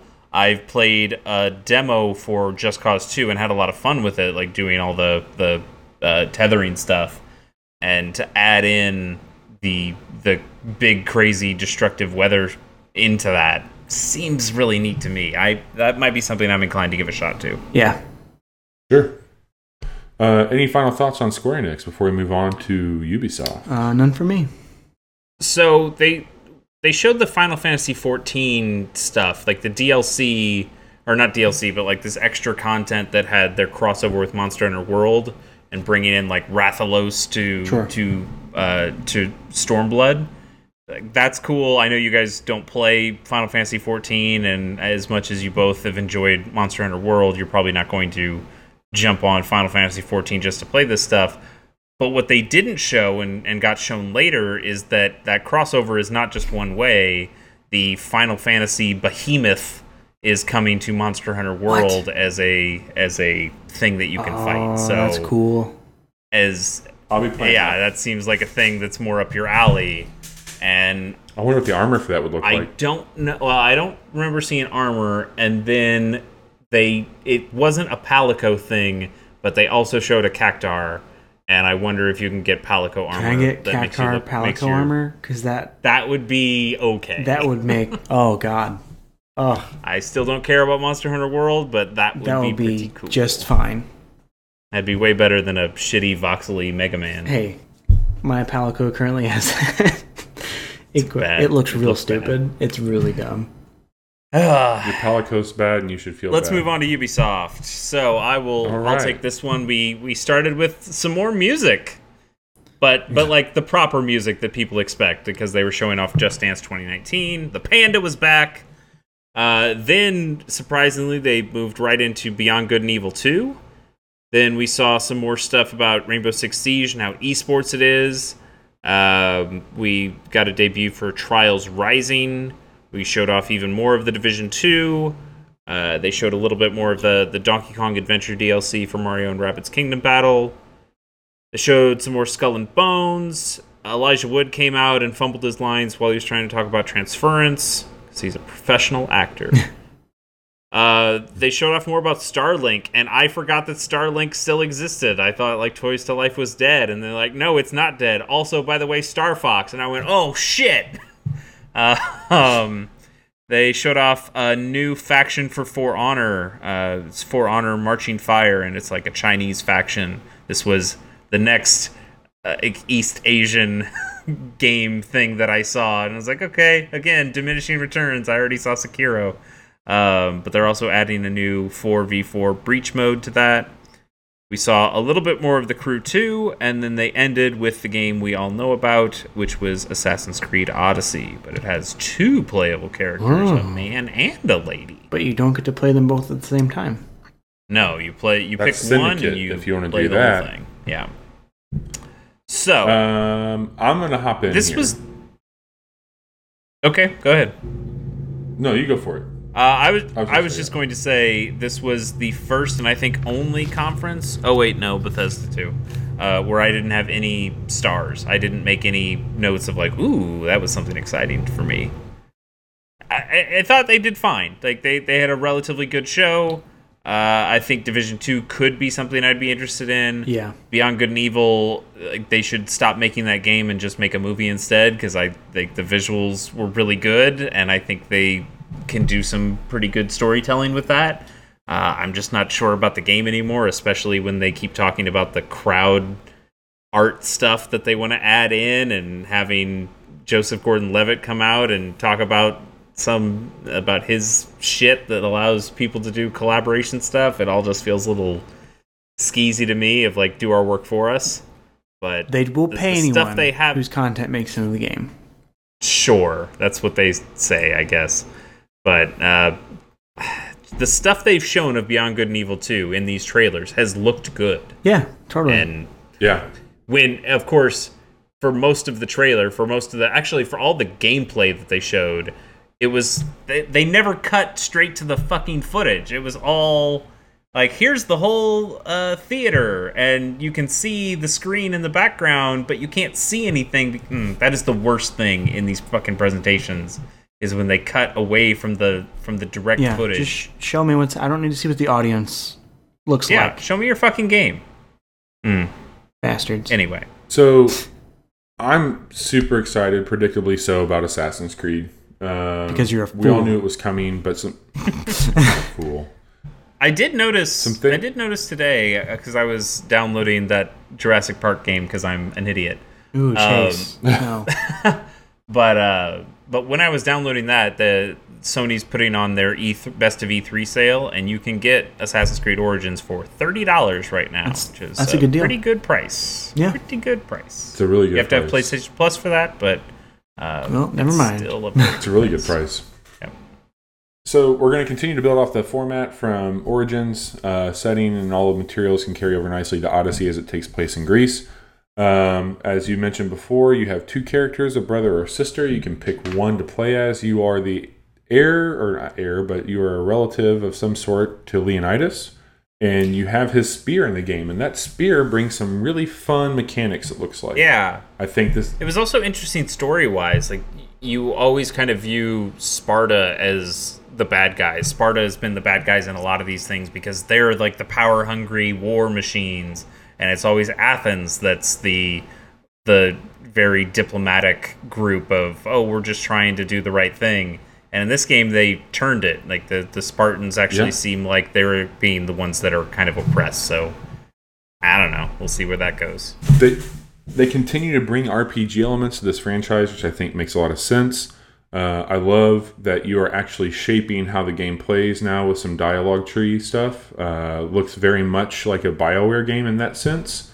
Uh, there's going to be some some consequences to what that looks like, but mechanically speaking, there's some really cool things now with uh, well, they brought it into Origins, but they're they're building upon it in this with with your armor and your gear and your loadouts and uh, there's a lot of different ways you can play this game from the looks of it. You can really shape it to be more stealth based. You can be more of a tanky type person, which they, they, they talked about that for Origins, and I think there's some truth to it, but it seems to be a bit more fleshed out in this iteration of it. So uh, I, I'm cool with Greece. I think the setting's all right. Uh, some of the weapons and gear look to be pretty neat, and I am uh, very much looking forward to playing this game. Good. Johnny, anything get your fancy? No, I'm kind of with you, man. Yeah. Um, there are plenty of games that I may be interested in playing, but nothing that got me super excited. Yeah. Um, I, I it was nice to see Star Fox. Like I yeah, that was cool. Yeah. That's not the way I necessarily want to see Star Fox, but they're they're making a toys to life of the Arwing, and part of me kind of wants that because the Arwing is, Is such a there, great is there room spaceship. for that on your shelf, Chase? Probably, I can make room for that. But I, you know, last year they showed off Starlink, and I thought it looked pretty cool. And this was when Toys to Life wasn't quite dead yet.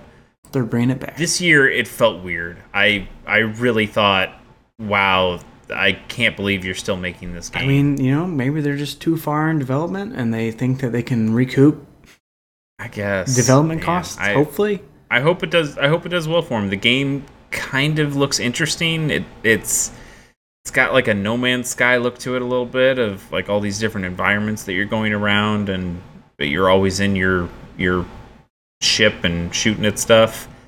I don't I don't know. I, it'd be nice if it was good, but I, that game kind of worries me. It comes out October 16th. Um, but yeah, Star Fox. Yay. Nice. Sony. All right. Well, are we done with Ubisoft then? I'm, done. I'm done with Ubisoft. Mind if I? All right. Oh, I'll take the take it. Uh, You take it. Sony uh, kicked it off with a rock and banjo solo. Uh, More fucking music to start press conferences. they had so if, for anyone listening, if you didn't watch it, they started in one room, and it made sense once the actual trailer came out. But then after it was done, they made 2,000, 2, 3,000 people move to a completely different location for the rest of the So presentation. um, but they had the banjo guy, who's the guy who composed the music for The Last of Us Part 2, and then they led into a trailer for that game. Uh, and then uh, they talked about God of War New Game Plus, uh, Black Ops 4. They announced that Black Ops 3 was going on PlayStation Plus. There were some maps uh, that were being made for 4 that were also coming out for 3. Uh, they showed off Destiny 2 Forsaken. Uh, Ghost of Tsushima was announced. Uh, they showed a little bit of a game from uh, the um, Remedy. yeah, Remedy uh, Control. Uh, they showed off the RE2 remake, Resident Evil 2, for those of you who don't know. Uh, they showed a bad trailer for uh, Trover Saves the Universe uh, from uh, Justin Roiland, one of the guys that uh, started Rick and Morty. Uh, Kingdom Hearts 3, a different trailer this time. Ooh. Uh, some Death Stranding, which left us all scratching our heads. Uh, Nioh 2 is announced, which pretty cool. Spider Man and uh, Déraciné, which is a FromSoft VR game, which looks yeah, that was after the show was Right. over. Like, I guess if you kept Yeah. watching afterward, I turned it off, but I heard people talk yeah, about. really bizarre. Yeah, there's a From Software PSVR game. All right, cool. I guess. Um, so guys, like I think structurally, this one was maybe the worst. I mean, it wasn't great, but Yeah. I, I, the games that they showed were the ones that, aside from Cyberpunk, got me most excited. Yeah, I think they had a Well, I mean, they, that- they had a couple Sony. good things to show. It it was weird, especially because they announced beforehand these are the games we're going to show, and it it seems like okay, you guys are going to be really buttoned up and and show a few things, and it felt really kind of slapped together. Yeah, Like yeah, the the Last of Us thing was cool. Like hey, we're gonna put you into this church kind of area because the game takes place. Right. The, the trailer takes The- place in this church yeah, style area. The, the setting of Okay, Ellie dancing with that other girl. Hey, this is the room we're in right now. Absolutely. That was that was neat and I was kind of on board and then yeah, there was just that kind of dead air moment where they have to throw to uh, the the PlayStation blog crew to to talk about like, "Oh yeah, let's talk about like a couple things that are happening while everybody moves into Well, we this new shuffle these people theater. to another room. It It was weird. it felt very much like we're up our own ass, and it felt to me a bit pretentious in the sense that they know that they're winning this generation, and they can get by with shit like this, and they can get by with dead air at their press conference because they're they're bringing theatrics in in a really You're going odd to get a way. second job to pay for these games, and you'll thank us for it. You know what? I, I don't actually think that. Yeah. I, I think it was it was weird the way they presented it. But here's Sony's point of view. Again, like E3 is changing. We we see all of these companies that are trying to put out games before E3 or put out announcements before E3 just so they can be part of their own news cycle. And E3 is is kind of bloated at this point, and I think you're starting to find people looking for other options. And Sony's found another option in PlayStation Experience, and they've they've started to really take advantage of that. They came out, they said they're going to do a more subdued show. They they had four games that they were really focused on showing, and they showed those four Yeah. games. And the four games that they showed, I think they showed well, and then they just had some filler stuff with all the rest of the things. They had a couple little surprises in there in games like Control and games like Resident Evil 2 Remake uh, and Nioh 2 announcement, but for the most part, they did what they said they were going to Yeah. do. They just did it in kind of a weird Yeah, way. like the, the the trailers themselves and the gameplay they showed off was extremely effective. Uh, you know, Well, sure, that's always been and the they, case. they for were them, extended too. They were way longer than you normally get for, you know, like what you get in Xbox Right. or or the other developers. So, um, I just think that Sony's gotten a little too cozy, Mm. and I think that that's starting to come across in some other choices that they're imposing on gamers. And I think that uh, the way that they handled themselves in this conference, outside of the games they showed, the stuff in between, just the it was just kind of smug. And I I feel that like they've earned their their their position. They've got great hardware. They've got amazing software.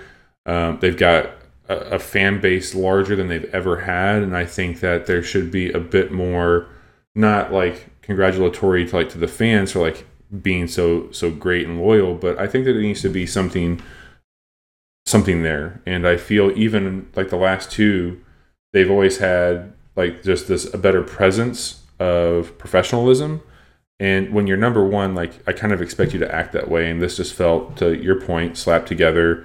Uh, again, like they're not even they're not even trying at that point in time. It felt at times. Yeah, I, I don't know. I, I wasn't that bothered by it, other than just kind of the stilted nature of it. And uh, I forgot where I was going with that, but there was. I had something. I had a Never thought. mind. Um, Let's let's talk about Last of Us. yeah, That that's the game I think we're all the most excited about from Sony's uh, offerings. that game looks. You know, I didn't think I wanted another Last of Us Totally. because they they wrapped up the first one so perfectly. Um, but I also, you know, if there's any studio out there who can pull off creating a game that may not be necessary and justifying its existence, I think it's Naughty Dog. They've done it a couple times now. Yeah. Yeah. So I'm really eager to play that game. I assume hopefully it comes out next year. Um, but I, I think the story that they can tell with Ellie uh, will be interesting. The the combat looks absolutely brutal. And like I, I mentioned a few minutes ago, you know, uh, the Shadow of the Tomb Raider one.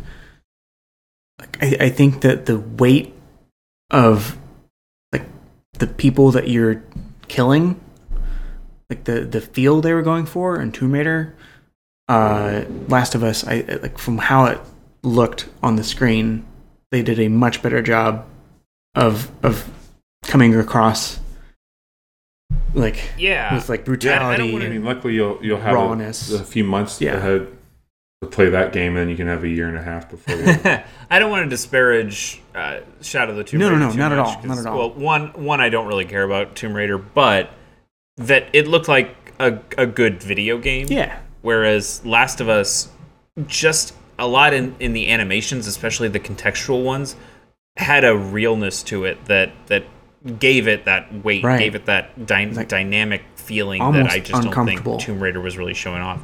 But yeah, like you, you saw her fighting uh, in like what was it, like a convenience store or something, Mm-hmm. and just because of where she was, you saw an enemy like pick her up and throw her through this glass display that was next to her, and all of that's contextual stuff, and and the way they made it just it looked really cinematic. It looked really, it just looked real, and it felt it There's- felt weighty, and it was great, and there's a moment in that that convenience store where they come in she's behind the counter she starts to move over to the left and she's coming around to get to the exit because they're coming towards where she was and as she's taking a step forward a person walks in and she backtracks into it and then in that moment like i felt one anxious but two like okay they did a great job of capturing like how are you going to to escape this? And that's where she puts together the the explosive arrow and just turns that guy into pink mist and just really swats the bees not, beehive there and just gets people going crazy.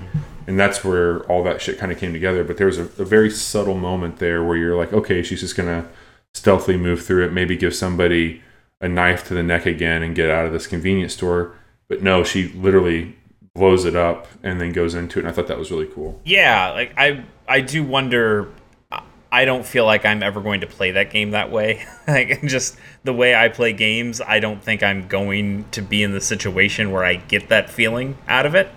Uh, because I was just watching it and go, oh, don't go that way. That's a stupid thing to do. And and I just realized that's never the way I'm going to play that game.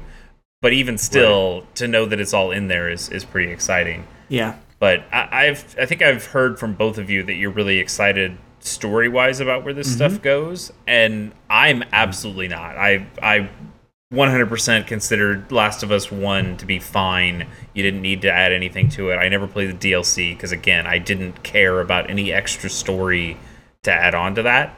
I'm only interested in Last of Us 2 because of all of that really good gameplay, contextual combat stuff that just from the technical side looks so impressive Right.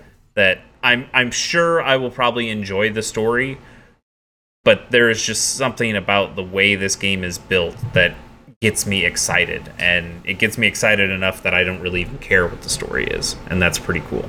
well they came out today and said that you're not going to be able to play as joel Yeah, Ellie's the only Which, playable character. I mean, that Playable. makes Yeah. sense. Um, Mhm. Yeah. Yeah, I hope it's soon, man. I hope it's I hope Wait, it's sooner summer. rather than later. Really But- so- Bobby, let's have our Destiny minute here. What did we think about Destiny 2 Forsaken? R.I.P. Cayde Six. they killed him. Viva Cayde 7. By God, they killed him. Uh, I'm I'm excited for it. Like I, I don't think, think, that he's coming back, guys. that a West- Like people from Bungie said, he is dead, dead, dead. He's not. No, coming back. they did not. Yes, they did. No, they didn't. They, what they said is he is as dead as any superhero is in any comic book, which means they will find some bullshit way of bringing him back. I- Cayde I read six might quotes be today. dead, They said but he's Cayde not seven coming back. might be back. I Cayde Seven's back. there will be there will be some sort of thing. I promise you. Cayde Six is probably dead, but Cayde Seven's alive and living well. Yeah, there's there's all sorts of Destiny lore shit to be like, oh, the Exos can imprint themselves on 22 different things before they start going haywire. So Okay. Cayde Six is only the sixth generation. There could absolutely be a All se- right, it's, all right. Yeah, Johnny, why don't you let the Destiny experts talk? One, here? it's Um, bullshit. it's all bullshit, Yeah. Johnny. It's gonna happen. I You're not going to kill off like the face of the franchise. On Yeah, an E3 why trailer. get rid of You're not them? gonna Do it. Easily the most likable and character that has any amount of personality in that series. I really Um, don't care about anyway. Nathan Fillion, but sure. I, I think that the setting for for a western in Destiny is really cool. Uh, Chase and I were at a ball game the other night. We were talking about like some of our favorite hand cannons and having these six shooters on your hip, going out and bounty and hunting it down. I think that you can do some really cool stuff. We're gonna get a new. Um, we're getting our first new villain uh, since the Taken, um, which is exciting. And there's some really cool subclass. stuff Taken wasn't happening. even new villains. It was the same villains, just reskinned. yeah, completely me- new mechanic, Johnny. you're you're right though. Like these these are at least these are more new than the Taken are new. I guess they're still Fallen. They're just weird I'm just Fallen. I'm gonna stop talking because it's just gonna prolong Yeah. the Destiny It, conversation. yes, absolutely. It's again, it's all bullshit. Anyway, we saw that they're bringing back the Ace of Spades hand cannon, which I guess is kind of cool.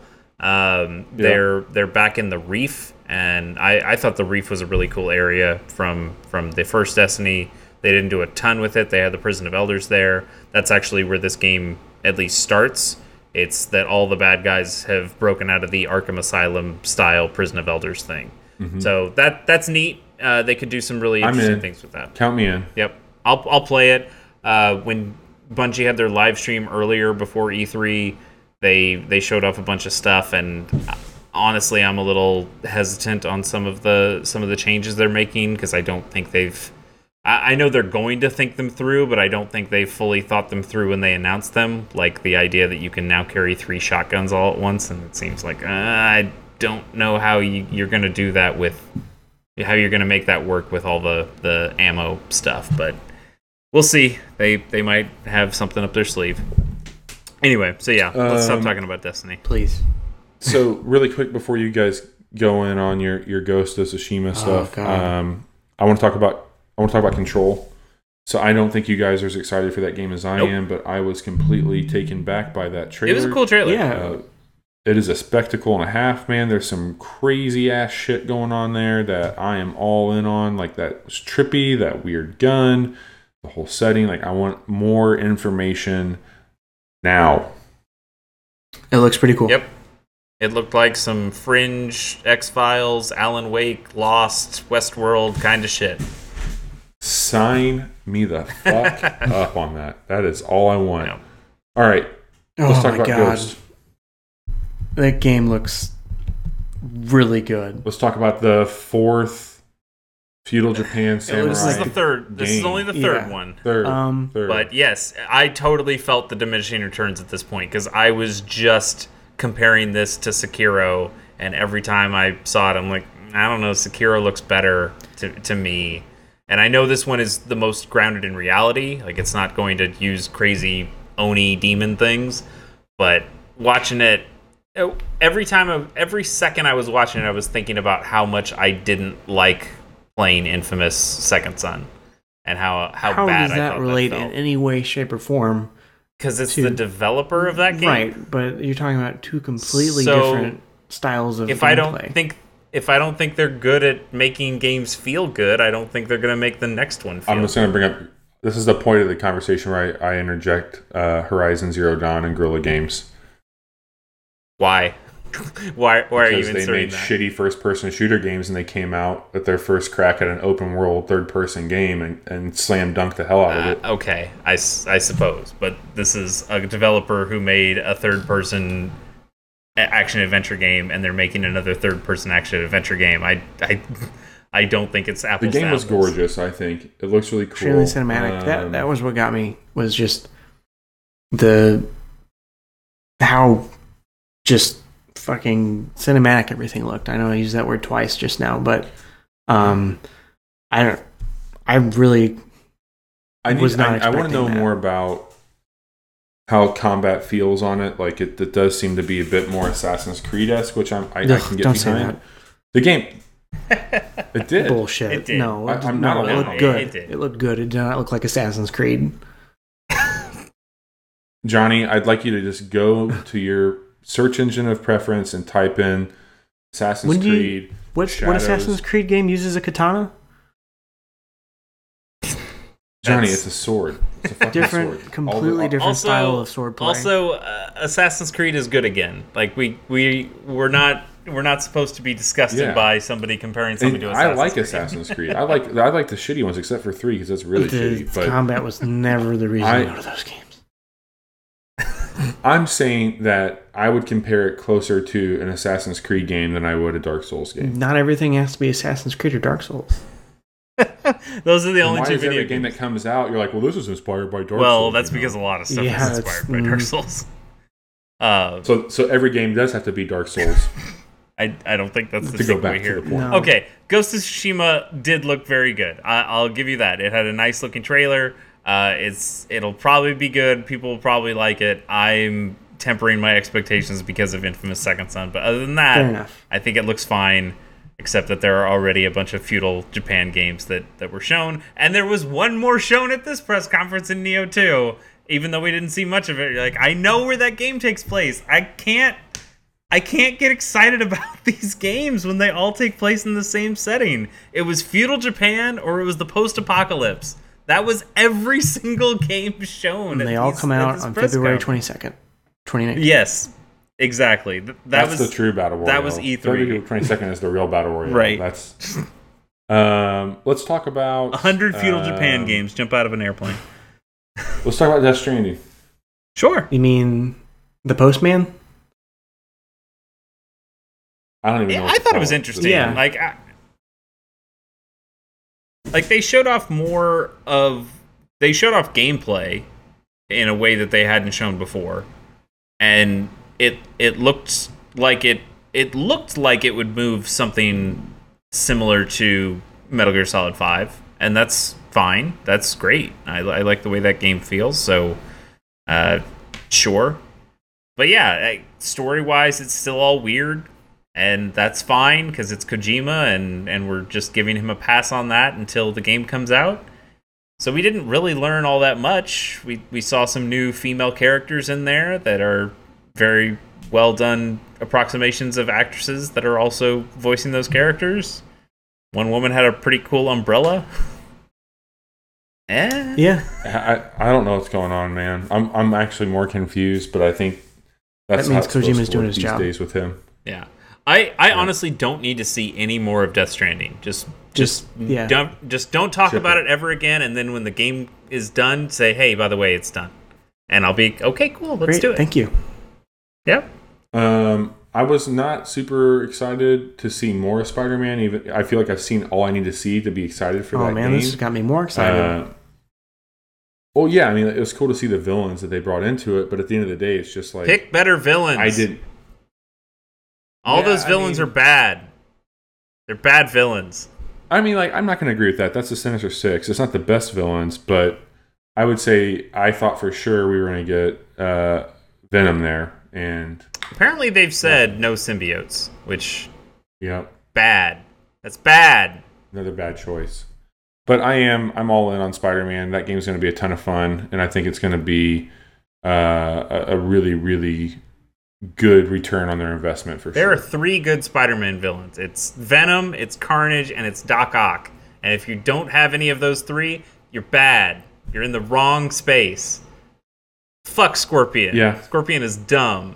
Rhino is dumb. Most they're all superhero dumb. villains are dumb. Galactus is cool. what uh, what other games do we need to cover here with Sony? I'm No, I'm Anything? good. I'm good. All right, Bobby, are you gonna play Well, some new game plus of God of War if it have when it gets it? Yeah, I'll, I'll fire it back up and see Alright. for sure.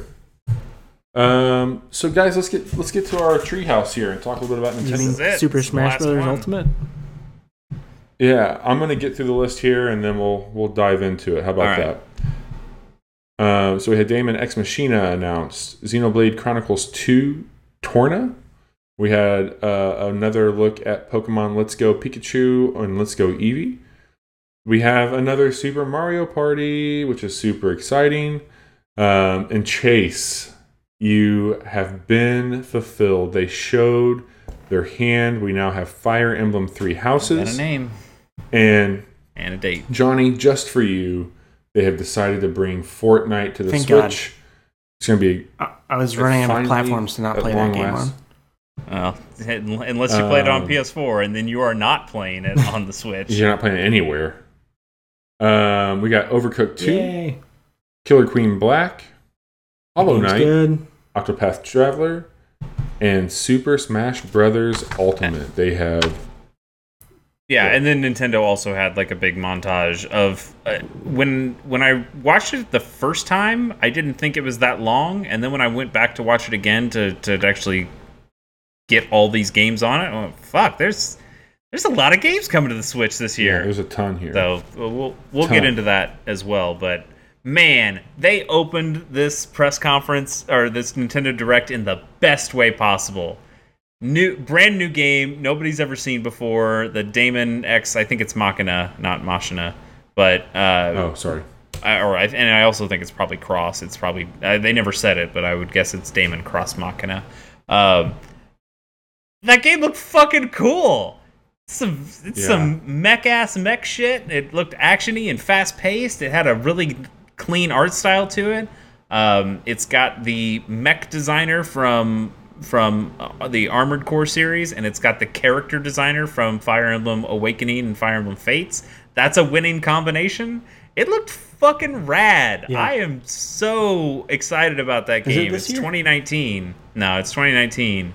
But uh, but man, that looks so good. I that got me more excited. That got me more hyped than anything did. When when you have Sony starting off with a banjo, you have Bethesda starting off with Andrew WK, you have Ubisoft starting off with uh with a panda dancing, and then you have Nintendo saying, "Fuck that, mechs, Robots. And I'm like, hell yeah, ah, so good. Yeah, the and it looks like you can actually do a, uh character. I sent some screenshots to you guys. It looks like you can do a uh, a character creation in this too. Probably like that. Mm, it looks so good. It looks so so good. That was a great way to start it Yeah, off. that, that that was a really neat start for them for sure. I'll I'll, I'll give them that. Um, what uh, what else did you guys see besides Super Smash Brothers that you were excited about? Uh, I mean, Hollow, Hollow Knight Yeah. came out.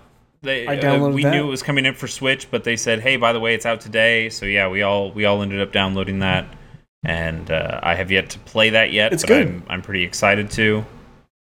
Um, I'm still excited about Octopath Traveler, but we talked about that before. Uh, the more I hear about the Pokemon Let's Go Pikachu and Let's Go Eevee, some people are saying it's it's actually more than you think it is, and and that's encouraging to hear. I know we're getting the proper Pokemon game next year, but uh, this is that that's cool that people are liking it. Um, I mean, I guess you guys want to hear me talk about Fire Emblem. I want to talk about well, Fire yeah, Emblem. you've only talked about it all year. I was not that jazzed about it. Oh, that makes me sad. Chase. Like, Oh fuck you! I, I Come know, on. like I'm. It's got a great. It's got a name. I think the the concept is cool. The the Fire Emblem Three Houses, and you ha- it kind of feels like a, uh Game of Thrones style thing, where maybe it's these warring. It's not just two warring countries. It's three to add in some intrigue there. Um, it, it you still. I saw some breakdown stuff. It still has the weapon triangle in it. That's good. That's a good thing. Uh, it's got this new idea where it's uh, you're not just controlling units, but those units also have kind of their own little battalions behind them. So it feels a little bit more like Advance Wars when you're playing. So it's not just the single unit; it's they're kind of backed by a, th- their own little armies that are running around. And they've got the this idea of formations, so you can probably get into like more offensive or defensive stances with your with your battalions to do something with them. Uh, that stuff seems kind of cool. Also, I just don't think it looks that good. I I don't really like the art style. It looks kind of generic, generic anime looking stuff. Where I, after seeing the really great work they did with uh, with Fire Emblem Echoes, Shadows of Valentia, I really like that painterly art style, and they've gone so far away from that. And then also the the characters on the field it was very reminiscent of the GameCube and Wii games the Radiant uh, Dawn and and um, the other one that's also Radiant Path of Radiance. Uh, and I just didn't I just don't think those look very good. I don't like those models on those kind of shitty shitty tile sets um, Right. So like that stuff didn't get me excited. Seeing the characters, the named characters that the that the people were talking to, it's like none of them really had that much personality that I saw. And honestly, it was a little bit of a bummer. And also, they said, by the way, it's spring 2019 instead of 2018, like we've been telling you the whole time. So there was a lot to be disappointed by. At the same time, it's Fire Emblem. It looks like they're probably going to get the things right that we want them to get right. And Sure. and it'll I'm sure it will be a game that I will play and love in 2019. But from this trailer specifically, I was kind of let down. Okay, that's. I think that's all fair. I mean, it's still early. I'm just happy to see that they are continually moving towards it. We actually got a title and a date Yeah. range.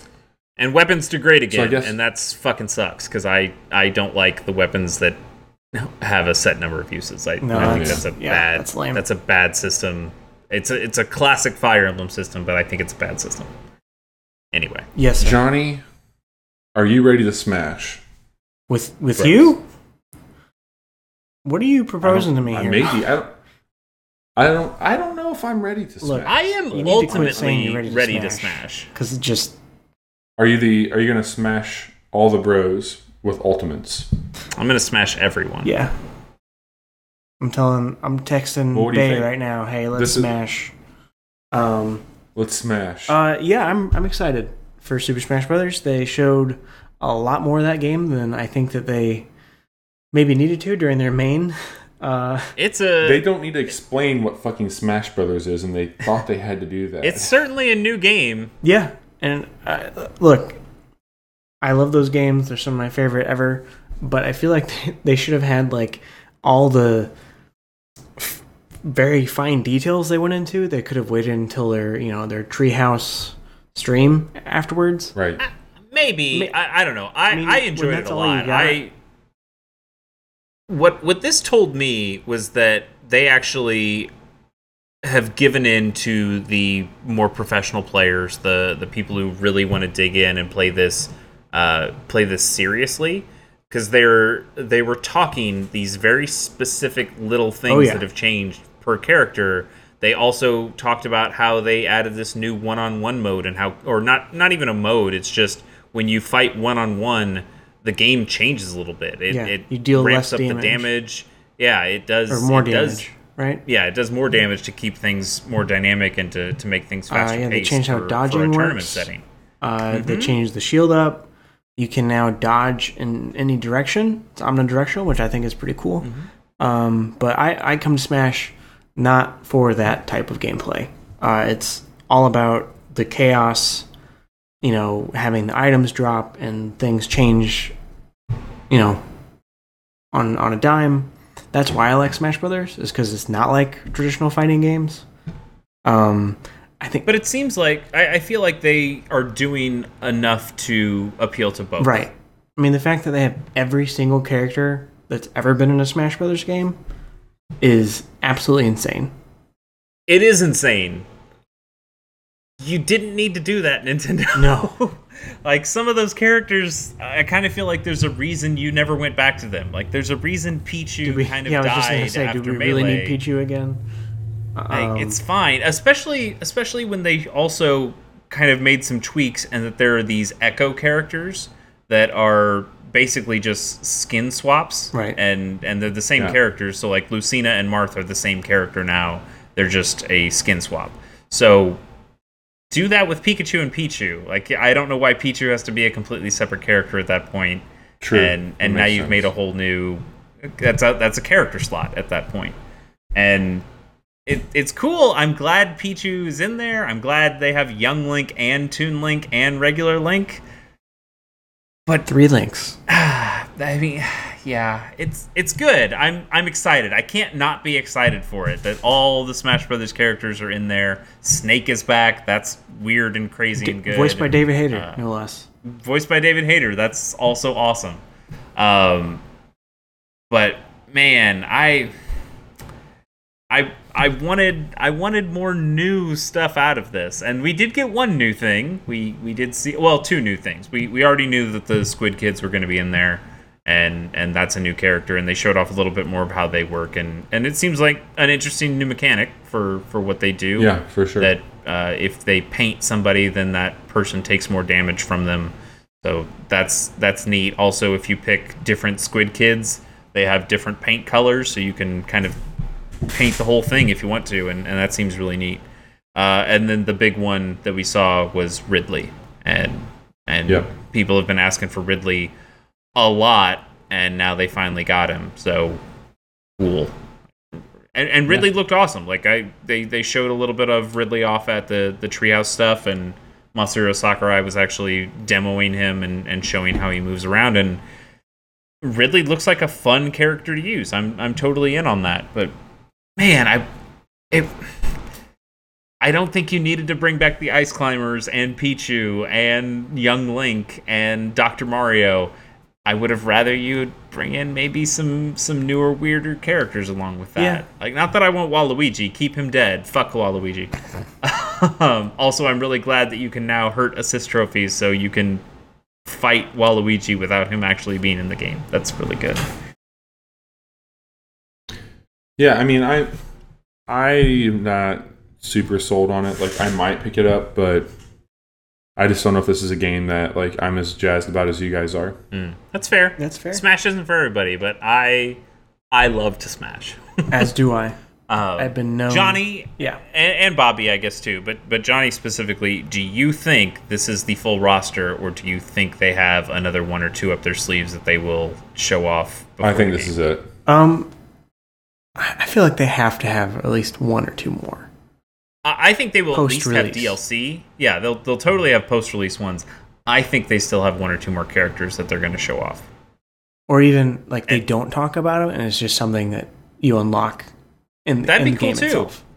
They they did say that they're going back to the old school style of unlocking characters, and you start with the original Smash Brothers One crew, and you'll be getting the new. Yeah, I'm really excited for that. through, That's through the gameplay. always- that's, that's cool. one of my like, favorite was- things about those games is unlocking the Yeah, like it was super fun to leave my GameCube on for 12 hours to let CPUs fight for 12 hours so I could get Mewtwo.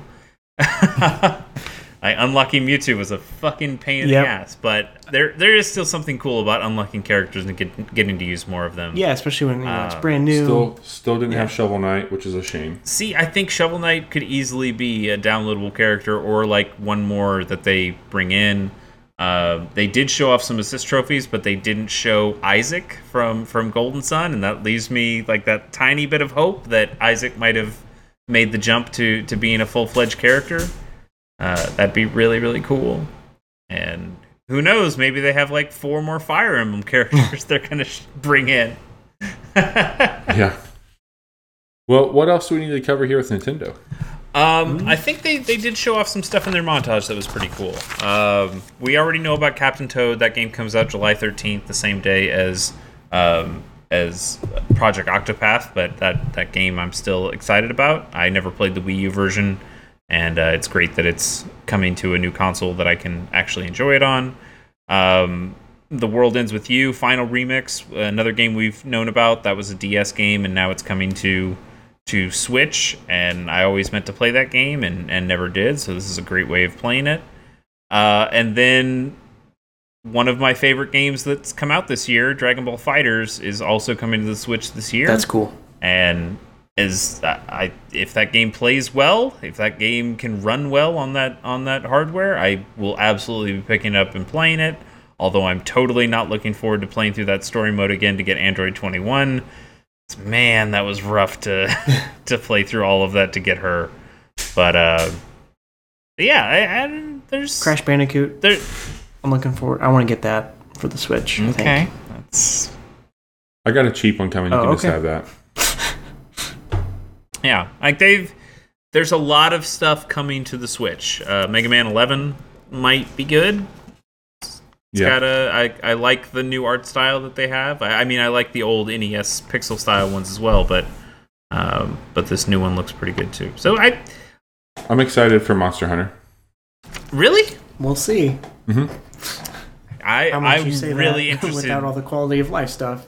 Yeah, I'm extremely interested to see how you enjoy a Monster Hunter that is not the very new Monster Hunter. This is Monster Hunter Generations Ultimate XX, but uh, and and not your your fancy new world. But uh, we'll see. See. Uh, so how do you guys want to finish this this up? I'd say just what are what's our top three from the show? Like what uh, from the whole Yeah. thing? Top three games. Uh, Bobby, why don't you start us off? Okay. Uh, my number one game shown was Cyberpunk 2077. My number two game was The Last of Us Part Two, and coming in at third, I have Anthem. Those all make sense. Johnny. Me, uh, surprise, surprise. Uh, two out of the three for me and Bobby are the same. Uh, Lame. Cyberpunk. Uh, no, these are in no particular order. Uh, Okay. Cyberpunk 2077, Ghost of Tsushima, and Last of Us Part 2 for me. And I, of course, was different than everybody. And I, again, really like Sable. Totally check out the, the trailer for Sable because that looked awesome. Uh, Daemon uh, Cross Machina was also just awesome. And uh, Dragon Quest XI, I was I was very excited about that too. Fire Emblem was on this list for a long time just because it's Fire Emblem. But the more I thought about it, the more I'm like, it's I am not excited because of what they showed here. I'm just excited because I know Fire Emblem is coming eventually. Sure. Uh, I think it was a great E3 this year. I was pretty happy with it overall. Um, it was a ton of fun to have the the buzzing conversation in our group chats outside of recording. Uh, we'll probably have to grade this next year and see how all these promises stacked up, and maybe get uh, another one of those episodes where we do some ratings before the E3 of 2019. But that's so far out. We'd just love to hear what you guys thought about E3 this year. What was your takeaway from it? Uh, what was some of your favorite games that you, that you heard about? And if you want to share that with us, uh, we would love an email or a tweet. Uh, you can email us. We are the casual hour at gmail.com. And we're also at the casual hour across all social platforms. Um, in the meantime, you should also check out another really good podcast called Gamers on the Go that is hosted by our very own Chase Koeneke. Chase, is there anything exciting happening there? Uh, not in the foreseeable future right now. It's it's always something that I'm scheduling things for and playing games and trying to figure out what can make for a good show.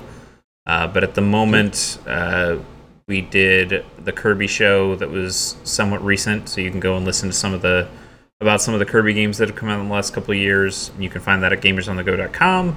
Um, but you guys will be the first to know when I have uh, something new in the pipeline. Nice. And Johnny, do you have anything outside of the show that you're working on? Uh, like, creatively, no. Nothing at the moment. Okay. Nice. You know, we I, Uh, I know we've been podcasting forever, so I don't want to belabor this anymore. But we didn't talk about any of those non-press conference games, and I thought there were some pretty cool ones out there. Uh, like Dead or Alive Six got Is there- announced beforehand that I thought was cool. Hitman Two was a big deal for a lot of people. Yep, I'm really excited Tetris for that. Effect, Tetris Effect by the Rez people is has me very very interested. Um, Total War Three Kingdoms. I've never played a Total War game. I don't play RTS that much, but it's it's Dynasty Warriors in a new setting. um, you could play as Lu Bu. Um, and then uh, like there there were a couple other cool things too. Valkyria Chronicles Four, uh, uh, Ooblets, the the Double Fine published game that just looks like Animal Crossing meets Pokemon. Uh, that that's coming out for PC and Xbox.